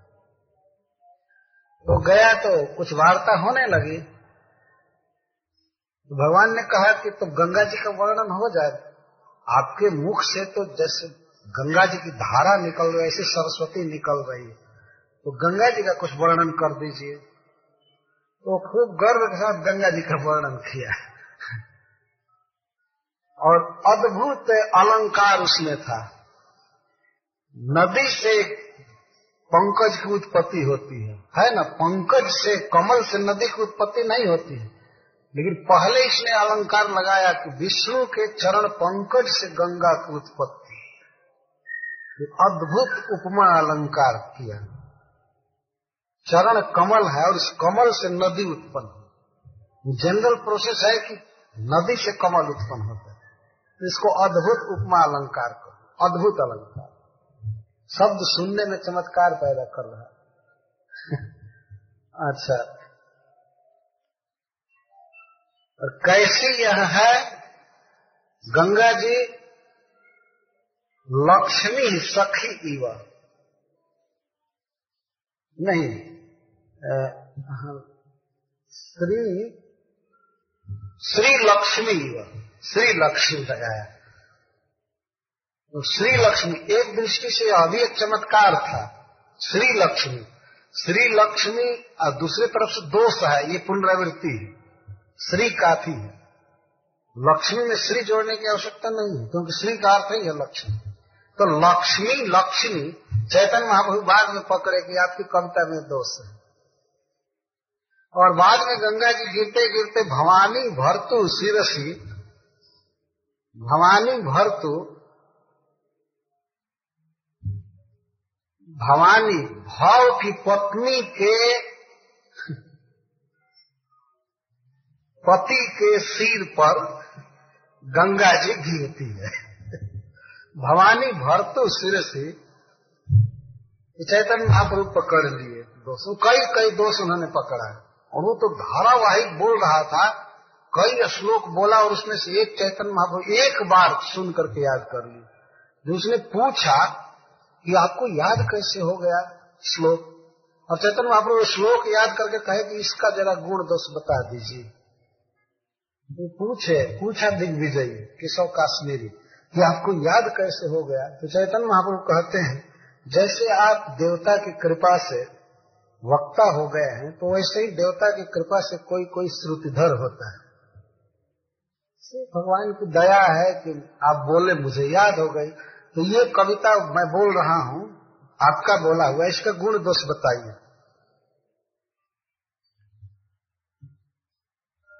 तो वो विद्वान चौंक उठे। दोष? क्या इसमें दोष है?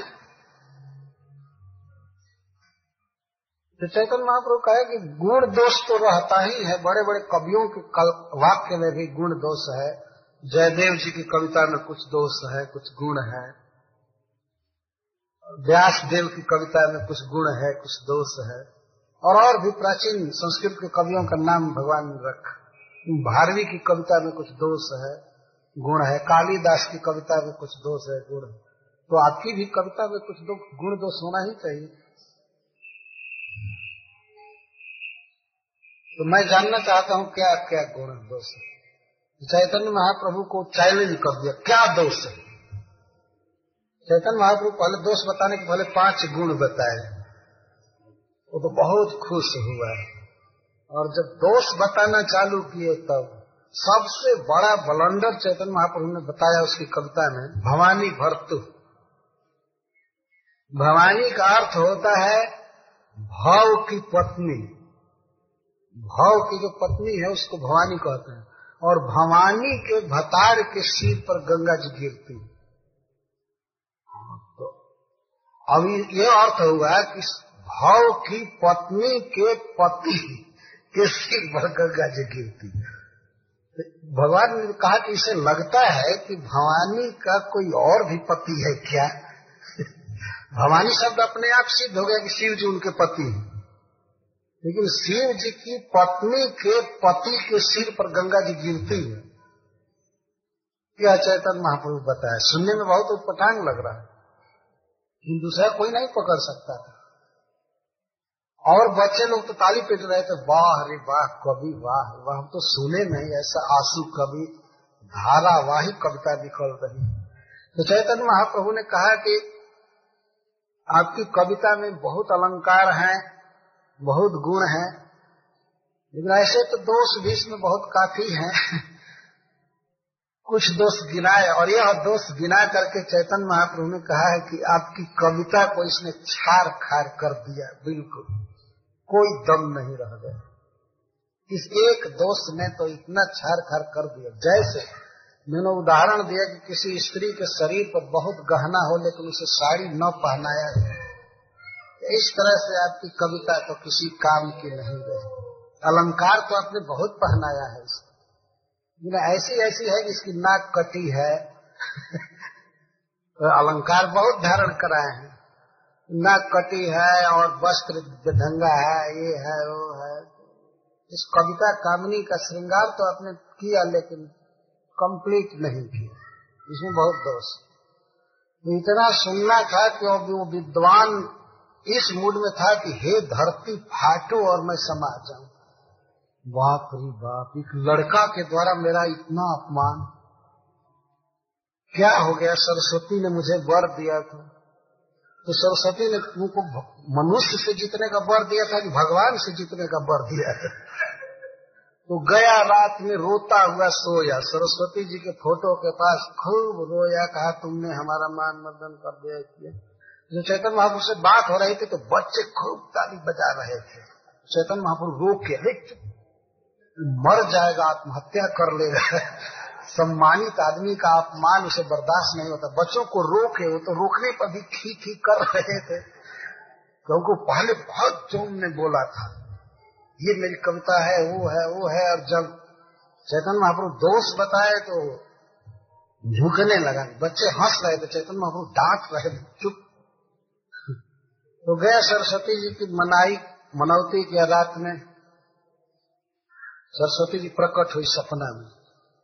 उन्होंने कहा था कि तुम पागल हो गए हो। मैं तुमको मनुष्यों से जीतने का वर दी तुमको पता नहीं, वो भगवान है, कृष्ण है। मैं उनसे जीतने का तुमको कैसे वर दे सकती हूँ? तुम्हारा भाग्य है कि उनका दर्शन हुआ, उनसे बात हुई, तुम जाओ उनके शरण में। तब सवेरे विद्वान आया और भगवान को समर्पण किया। और अब शस्त्रास्त्र छोड़ करके हरे कृष्णा हरे कृष्णा कृष्णा कृष्णा, हरे हरे।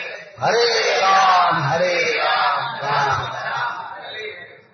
तो इस तरह से विश्व विजयी को बात की बात में परास्त करने वाला परम विद्वान निमाई भगवान कृष्ण का भक्त बना। देखिए भक्ति की महिमा।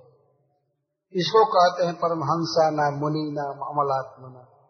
कृष्ण उनके लिए प्रभुपा जी कहते हैं, Krishna is not meant for rascals दुष्टों के लिए भगवान कृष्ण नहीं है, वे नहीं समझेंगे उनको। परमहंस समझेंगे कृष्ण को कौआ नहीं समझेंगे। कौआ लोगों के तो इष्ट देव जो है भरे ही पड़े भरे ही पड़े है। ना, यह राम, वह राम, क्या क्या राम, सब भरे पड़े कौआ लोगों के लिए भगवान ने धूर्त भेज दिया है। लेकिन परमहंसों के आराध्य तो भगवान कृष्ण है। ऐसी तरह के अनेक विलक्षण प्रतिभावान व्यक्ति, महान व्यक्ति सब कृष्ण को अपना माने, अपना इष्टदेव माने। गिनती नहीं है उसकी। जितना भी आप मिला, सृष्टि के शुरू से ब्रह्मा जी कृष्ण के भक्त हैं, नारद जी कृष्ण के भक्त हैं वेदव्यास देव कृष्ण के भक्त हैं, सबसे परमहंस चूड़ामणि सुखदेव गोस्वामी कृष्ण के भक्त हैं। शुद्ध गोस्वामी कृष्ण के भक्त। और विश्व में सनातन धर्म को प्रचारित करने वाले सबसे बड़े परमहंस शिल प्रभुपादी कृष्ण के भक्त। है ना? इससे कृष्ण को समझा जा सकता है कृष्ण क्या है वास्तव में। क्या बात है कि ये बड़े बड़े लोग कृष्ण का भक्त हो रहे हैं। तो कृष्ण की योजना है कि भक्ति का प्रचार होना चाहिए संसार में। इसीलिए वे ऐसी लीला करते हैं कि पहले बड़े बड़े लोग पकड़ में आ जाए। भले जो मुनि हैं, परमहंस हैं, अमलात्मा है, वो, उनसे भक्ति जोगम कारयितुम अवतीर्ण इत्यर्थ, सुदर्शन का। तो उनसे भक्ति कराने के लिए ऐसी लीला करते हैं। कैसी लीला? अपने भक्तों के साथ परबस जो लीला करते हैं। तो परमहंस महामुनि सोचते हो हो भगवान हमारे अपने हैं। हम क्यों नहीं उनका परिकर हो जाते हैं? हम तो व्यर्थ इधर निराकारवाद में पड़े हुए हैं।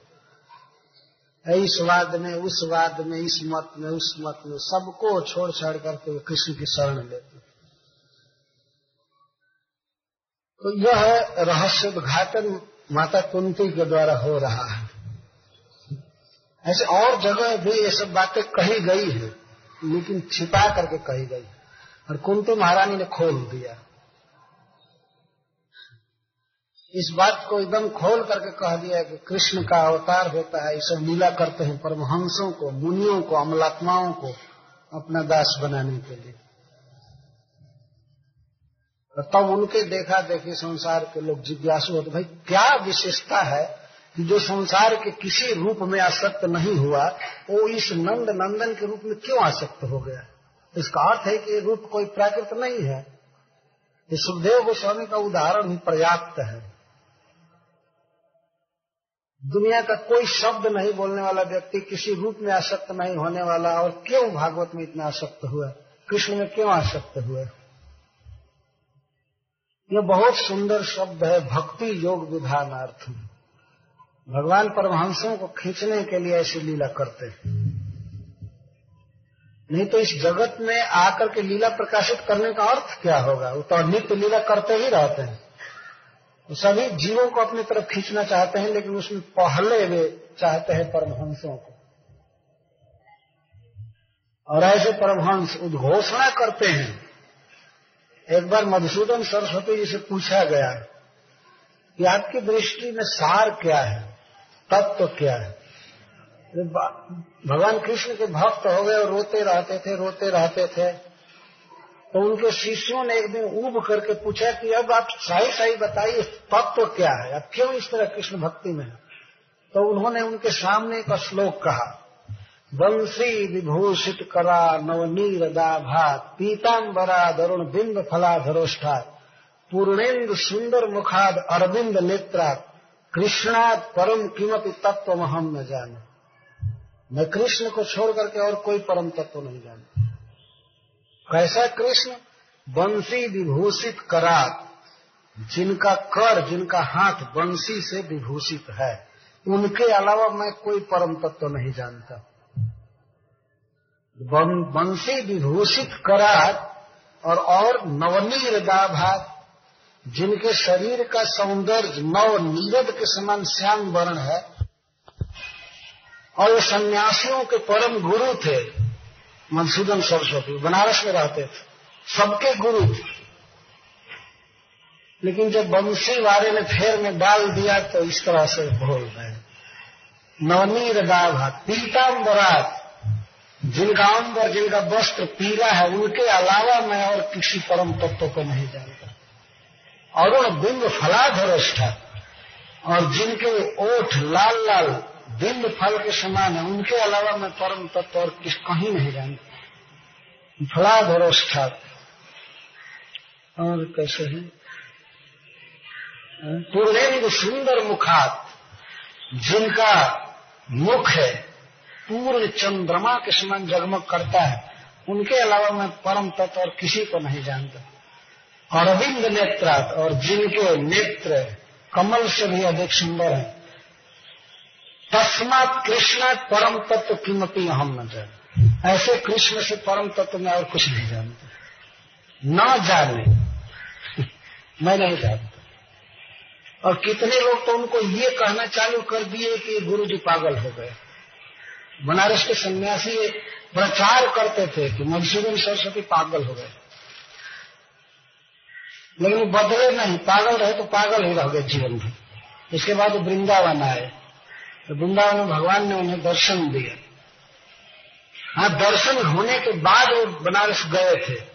तब उन लोगों ने पूछा कि ये क्या हो गया है? आप तो पहले निर्विशेष ब्रह्म की बात करते थे, सिखाते थे, वेदांत पढ़ाते थे। तब उन्होंने कहा कि मैं कृष्ण के अलावा कोई परम तत्व तो नहीं जानता छोड़ दीजिए third class fourth class tenth class के जितने दुष्ट हैं, गधे हैं, सब दूसरे के भक्त हो जाए।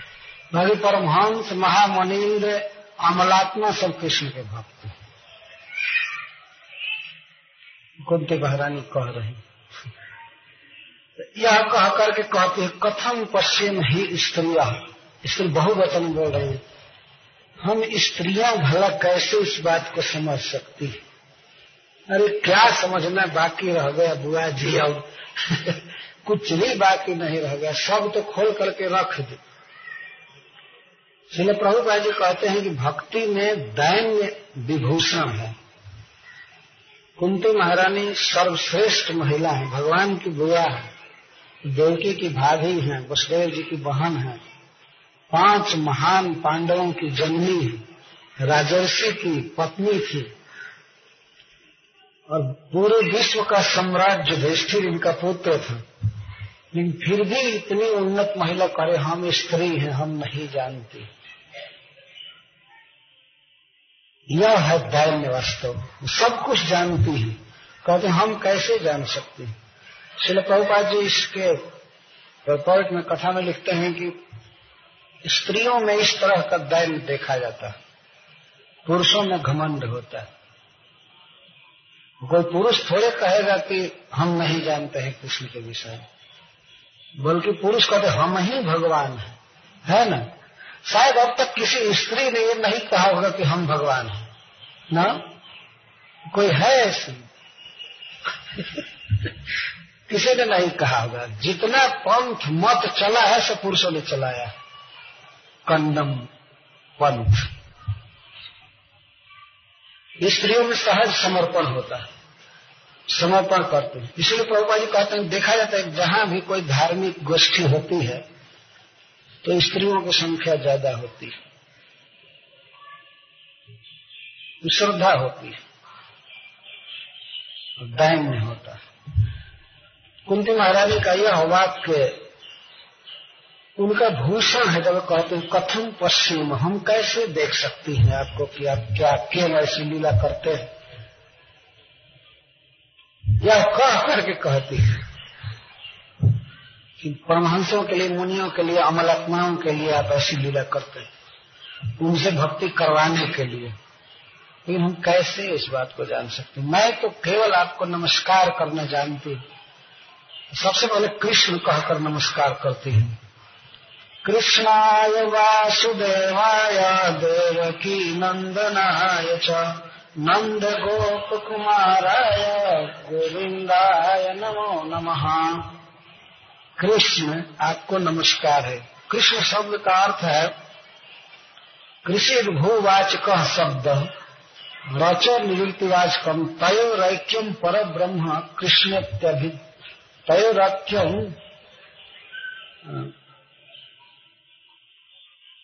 पर ब्रह्म कृष्ण इस प्रकार है। कृषि शब्द का अर्थ होता है भू। भू मैंने आश्रय, आधार। और र जो शब्द है, वो निर्वृत्ति वाचक है आनंद का वाचक है। तो इन दोनों को मिला करके इसका अर्थ है आनंद घन पर ब्रह्म। कृष्ण का अर्थ होता है। आनंद घन। इसलिए जीव गोस्वामी जी इसकी टीका में लिखते हैं कि चाहे जो भी हो, भले अमलात्मा मुनिजन भी आपको न समझ समझ पाए या मूढ़ मूढ़ दृष्टि वाले लोग ना समझ पाए जो कुछ है, लेकिन आप मेरे नेत्र को बहुत सुख दे रहे हैं। मत नेत्र सुख दोषी आप आनंद घन है, कृष्ण। और कृष्ण का नाम भी कृष्ण था। प्रकट लीला में कृष्ण का अर्थ है परमानंद।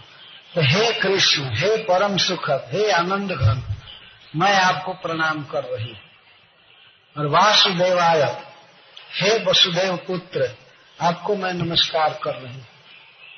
इसके द्वारा कुंती महारानी कृष्ण के साथ अपना संबंध व्यक्त कर रही कृष्ण के ऐसे बहुत से नाम है, लेकिन उनके जो नाम भक्तों के नाम से संबंधित होते हैं, उनको बहुत प्रिय लगते हैं। वासुदेव शब्द का अर्थ है वसुदेव जी का पुत्र। और वसुदेव जी की सहोदरी बहन तो वासुदेवाय का अर्थ है हमारे भतीजे, आपको मैं प्रणाम कर रहा हूँ। यही भाव छिपा। और बारंबार कुंती महारानी वसुदेव जी के भाग्य की सराहना की है। पहले भी कई जगह भागवत में आगे आएगा दशम स्तंभ में, जब कहती हैं कि वसुदेव जी परम भाग्यशाली हैं, ये हैं, वो हैं, ऐसे हैं, क्योंकि भगवान का नाम हुआ वासुदेव। वसुदेव जी उन्हें पुत्र रूप में प्राप्त किए। यही संसार में हम देखते हैं किसी व्यक्ति का संबंध कई लोगों से होता है। लेकिन पिता के साथ ऐसा संबंध होता है कि सिर्फ़ पग पग में उस संबंध को लिखना पड़ता है। स्मृति आती है ये फादर्स नेम बिना फादर के संबंध के वो टाइटल पूरा नहीं, परिचय पूरा नहीं होता है। है ना? तो पासपोर्ट में भी फादर का नाम चाहिए। और कहीं भी फादर्स में पिता का नाम, पिता का नाम, पिता का नाम। भगवान भी जब आते होंगे इस जगत में, जब उन्हें ज़रूरत पड़ती होगी तो फादर्स नाम लिखते हैं। है कि नहीं? वसुदेव। उस व्यक्ति का कितना बड़ा सौभाग्य है कि भगवान जिसे पिता श्री कहें, चरण छुए, वंदना करें और सब जगह कहे मैं उनका पुत्र हूँ। तो कितना यशस्वी व्यक्ति वो है जिसका वो पुत्र बने। इसको सरस्वती और शेष नाग भी कहकर खत्म नहीं कर सकते। उसके भाग्य की बड़ाई पूरा नहीं कर सकते। तो वासुदेव शब्द के द्वारा वसुदेव जी के भाग्य की बात कही जा रही भगवान ने कहा, बदंती वासुदेव वसुदेव सुतम हिमा मुस्कुंद महाराज से भगवान ने कहा कि मुझे लोग वासुदेव कहते हैं क्योंकि मैं वसुदेव जी का पुत्र हूँ। आज के लोग लिखते हैं पासपोर्ट पर नाम तो अपने पिता का नाम लिख, अपना नाम अपने पिता का नाम लिखते लेकिन भगवान श्री कृष्ण का नाम ऐसा है कि एक ही नाम में दोनों नाम समा गया। वासुदेव के भीतर ही कृष्ण का भी नाम है और वसुदेव जी का भी नाम वासुदेव जी का वासुदेव का अर्थ है वसुदेव जी का पुत्र। तो पिता का नाम हो गया। और प्लस वासुदेव कृष्ण का नाम। अलग से लिखने की आवश्यकता नहीं पड़ेगी। अपने आप उसमें समाया हुआ। बहुत कनेक्शन वसुदेव जी ने और देवकी जी ने बहुत बड़ा तप किया था कृष्ण को अपना पुत्र पाने के लिए। सारा भोग छोड़ करके और तब भगवान पुत्र बने। तो वसुदेव जी की भक्ति से प्रसन्न होकर के आप उनके पुत्र के रूप में बने हुए हैं। धन्य है हमारे भाई, जिनके आप पुत्र बने हुए हैं। तो ऐसे वसुदेव पुत्र को मैं नमस्कार करती हूँ।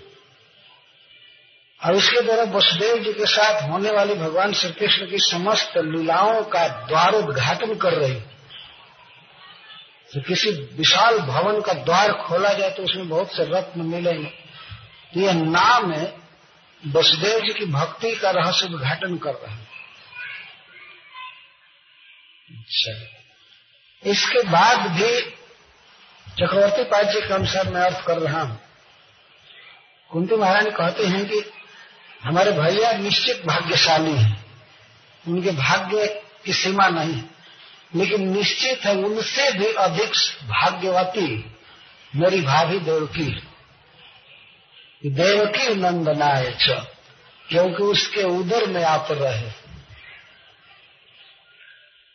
देवकी को परम भाग्यवती कह देवकी नंदनाय हे देवकी को आनंद देने वाले, हे देवकी के पुत्र, आपको मैं नमस्कार करती हूँ। इतना निकट वर्णन। एक बार वर्णन कर रही है अलक्ष्यम सर्वभूता नाम आद्यम पुरुषम ईश्वरम प्रकृति परम। यहाँ भगवान का वर्णन है। परमेश्वर के रूप में, और एक प्रकार देखिए उनकी मधुर लीला का वर्णन कर, देवकी नंदनाय देवकी के पुत्र को मैं नमस्कार करती जितना भगवान का आदि पुरुष होना सत्य है, उसी तरह से नित्य सत्य है उनका देवकी का पुत्र वो नित्य ही देवकी के पुत्र हैं। और उत्तर पक्ष, पूर्व पक्ष बलवान होता है। शुरू में जो ऐश्वर्य का वर्णन की, उससे ज़्यादा बलवान भगवान का माधुर्य।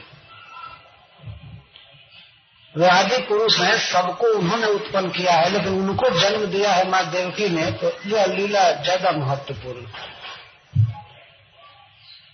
देवकी के उदर में भगवान रहे। कौन से भी गया था देखने के लिए समझ गया कि इसके उदर में भगवान है और सभी देवताओं ने ब्रह्मा जी और जी और शिव जी के साथ आकर के माता देवकी को कहा था, हे माँ अम्ब दिष्टया मते कुछ गत पर कुमार हे माँ, तुम्हारे उदर में भगवान आए हैं। अम्ब कहा और जब भगवान की माँ है तो ब्रह्मा शिव की क्यों नहीं माँ होगी? तो हम सबकी माँ है। तो आपके उदर में भगवान आए हैं। अब आप डरिए मत कि कंस इसको मारेगा। अन्य पुत्रों को जैसे मार दिया, वैसे आपके इस पुत्र को मार नहीं पाएगा। अब वो मरने वाला है, आप चिंता मत कीजिए। देवता लोग जेल में आकर के माता को आश्वासन दे रहे थे। तो देवकी ने भगवान को गर्भ में धारण किया। और जहाँ जाते हैं, भगवान उनका नाम होता है, माता का नाम पूछा जाता है कि देवकी नंदन, देवकी प्राण, देवकी सुता, ये सब कहा जाता तो देवकी नंदनाय चल देवकी को सुख देने वाले आपको मैं प्रणाम कर रही हूँ। बहुत बड़े भाग्य का वर्णन कर रहे अच्छा इससे भी उत्कृष्ट। उनको याद है कि देवकी ने कृष्ण को जन्म दिया। वसुदेव जी के पुत्र बने, लेकिन इनकी बाल लीला का सुख तो लिया नंद महाराज और जशोदा जी। देव से जन्म हुआ, चले गया। जो बचपन में बच्चों से सुख मिलता है माता पिता को, वह सुख देवकी और वसुदेव को नहीं वह कुमार अवस्था का सुख, कुमार अवस्था की की गई लीला का आनंद तो लिया नंद बाबा ने और माँ जसोदा तो उसका स्मरण करके कह रहे हैं, नंद गोप कुमाराय गोविंदाय नमो नमः। नंद गोप कुमार। हे नंद महाराज के कुमार कुमार मान बेटा, हे वसुदेव जी के पुत्र, आपको नमस्कार करती हूँ और हे नंद गोप के कुमार, मैं आपको नमस्कार करती हूँ। तो निश्चित हम लोग देखते हैं कि इतना आनंद प्राप्त किया नंद बाबा ने जसोदा ने, कि परीक्षित महाराज ने पूछ दिया सुखदेव गोस्वामी से कि इन दोनों ने क्या तप किया था कि जो सुख वसुदेव जी और देवकी नहीं ले पाए, वह सुख इनको मिला। तब सुखदेव गोस्वामी जी उनके पूर्व जन्म की बात कहे। कि नंद बाबा द्रोण नाम के वसु थे और उनकी पत्नी धरा थी। ये दोनों जशोदा और नंद के रूप में हुए। वास्तविक बात थी कि जशोदा और नंद महाराज ये भगवान के नित्य माता पिता है।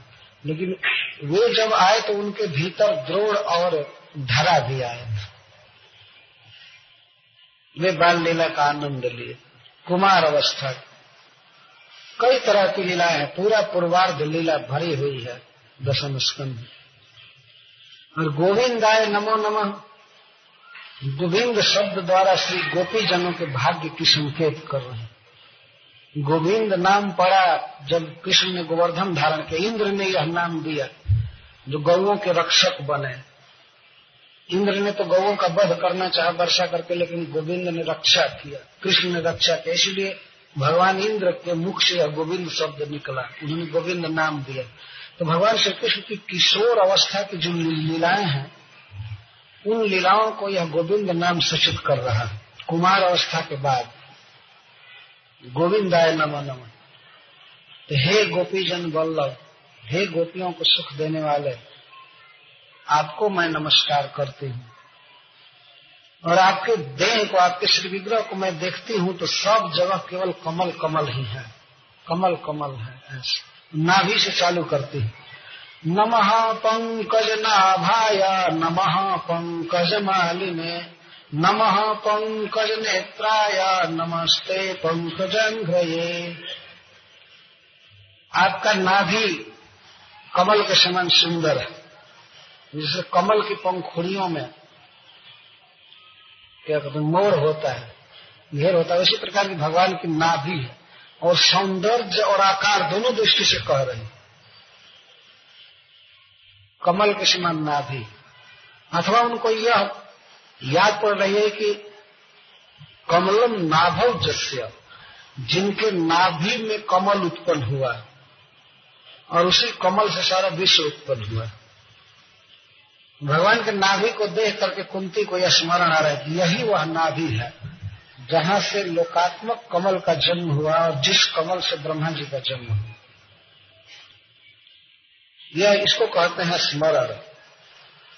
भगवान के एक अंग को देख करके उनकी लीला का स्मरण होगा और सौंदर्य की दृष्टि से, आकार की दृष्टि से वो तो है ही कमल। भगवान का पूर्ण शरीर एक कमल है और उसी कमल में हज़ारों कमल खिले हुए और उनका सारा शरीर ही एक कमल जैसा सुगंधित, शीतल और सुंदर। उसमें भी मुख कमल, अधर कमल, नयन कमल, चरण कमल, नाभि कमल, हस्त कमल, पद कमल, कई कई कमल कमल कमल पंकज पंकज पंकज। नमः पंकज मारे ने। इसलिए यह ध्वनित होता है कि उस समय भगवान कमल की माला पहने थे। जिस समय द्वारका जाने के लिए प्रस्तुत हुए थे तो विदाई के समय में उन्हें नवीन कमल की माला पहनाई गई थी। तो उसको देख करके कहती है, कमल मालिने नम। हे कमल माली, आपको मैं प्रणाम करती हूँ। कमल माली मतलब कमल की माला पहने हुए। अथवा जिनके शरीर में कमल श्रेणी है, माला है, उनको मैं प्रणाम करती हूँ। नक्श सिख तक केवल कमल भरा हुआ और नमः पंकज नेत्राय नेत्र तो निश्चित ही कमल के सौंदर्य को ही फीका करने वाले नमस्ते पंकजांग चरण में अंत में नमस्कार करने। यह प्रश्न होता है कि कुंती महारानी नाभि से क्यों चालू कर रही हैं? प्रणाम तो चरण में किया जाता है। तो श्री विश्वास चक्रवर्ती ठाकुर इसका समाधान किए हैं। वे कहते हैं कि कुंती महारानी का पोजीशन देवकी के समान है। इसीलिए प्रणाम तो कर रही है, लेकिन शुरू में यदि ये चरण की तरफ़ प्रणाम करते तो श्री कृष्ण को अच्छा नहीं लगता। ठीक है, ऐसे कह ले प्रणाम, लेकिन चरण छूने लगे माँ होकर के तो वो डूब जाते संकोच में, और उनकी लीला के अनुसार बिल्कुल उचित नहीं है ना? कोई बड़ा व्यक्ति संबंध में चरण छुए तो ठीक नहीं। इसीलिए कुंती महारानी भगवान के इस भाव को समझ करके और तब नाभि से चालू बीज से चालू नमः पंकज नाभाय। नाभि कह करके फिर गले की तरफ़ देखती हैं तो माला दिखाई पड़ती है तो फिर कहते हैं, नमः पंकज मालिने। फिर नेत्र पर जाकर के नमः पंकज नेत्राय, लेकिन जी नहीं माना अंत में नमः पंकजांग्रह आपके चरण कमलों में प्रणाम करती यह है स्वर्ग का उन्मेष। जीव चाहे कुछ भी हो, चाहे वो नंद बाबा हो, चाहे जसोदा जी हो या राधा रानी, कोई हो, अंततः सभी दास हैं कृष्ण। राधा रानी कई बार कहती मैं कृष्ण की दासी हूँ और है वास्तव में। कृष्ण शक्तिमान है, बाकी सब उनकी शक्तियाँ हैं। तो अंततः कृष्ण के चरणों का ही भरोसा है। जैसे कृष्ण चरण मतलब पूरा कृष्ण है लेकिन भक्तों का बहुत स्नेह भगवान के चरणों से होता है। किसी भी समय, चाहे विदा का समय हो मिलन का समय हो बड़े बड़े प्रेमी भक्त भगवान के रो देते हैं कहते हैं, हम तो आपके चरणों के दास चरण में अंतिम विनय कर रहे हैं। प्रार्थना है, प्रणाम कर रहे हैं। नमः पंकजांग और इसके बाद अब देवकी से और अपने से तुलना कर रही है। देवकी के साथ कृष्ण का क्या व्यवहार है और मेरे साथ क्या व्यवहार है? यही कह रही है कि आप मुझे देवकी से भी अधिक मानते हैं। महारानी कुंती ने कहा है इसकी व्याख्या हम बाद में करेंगे। हरे कृष्ण। जय श्री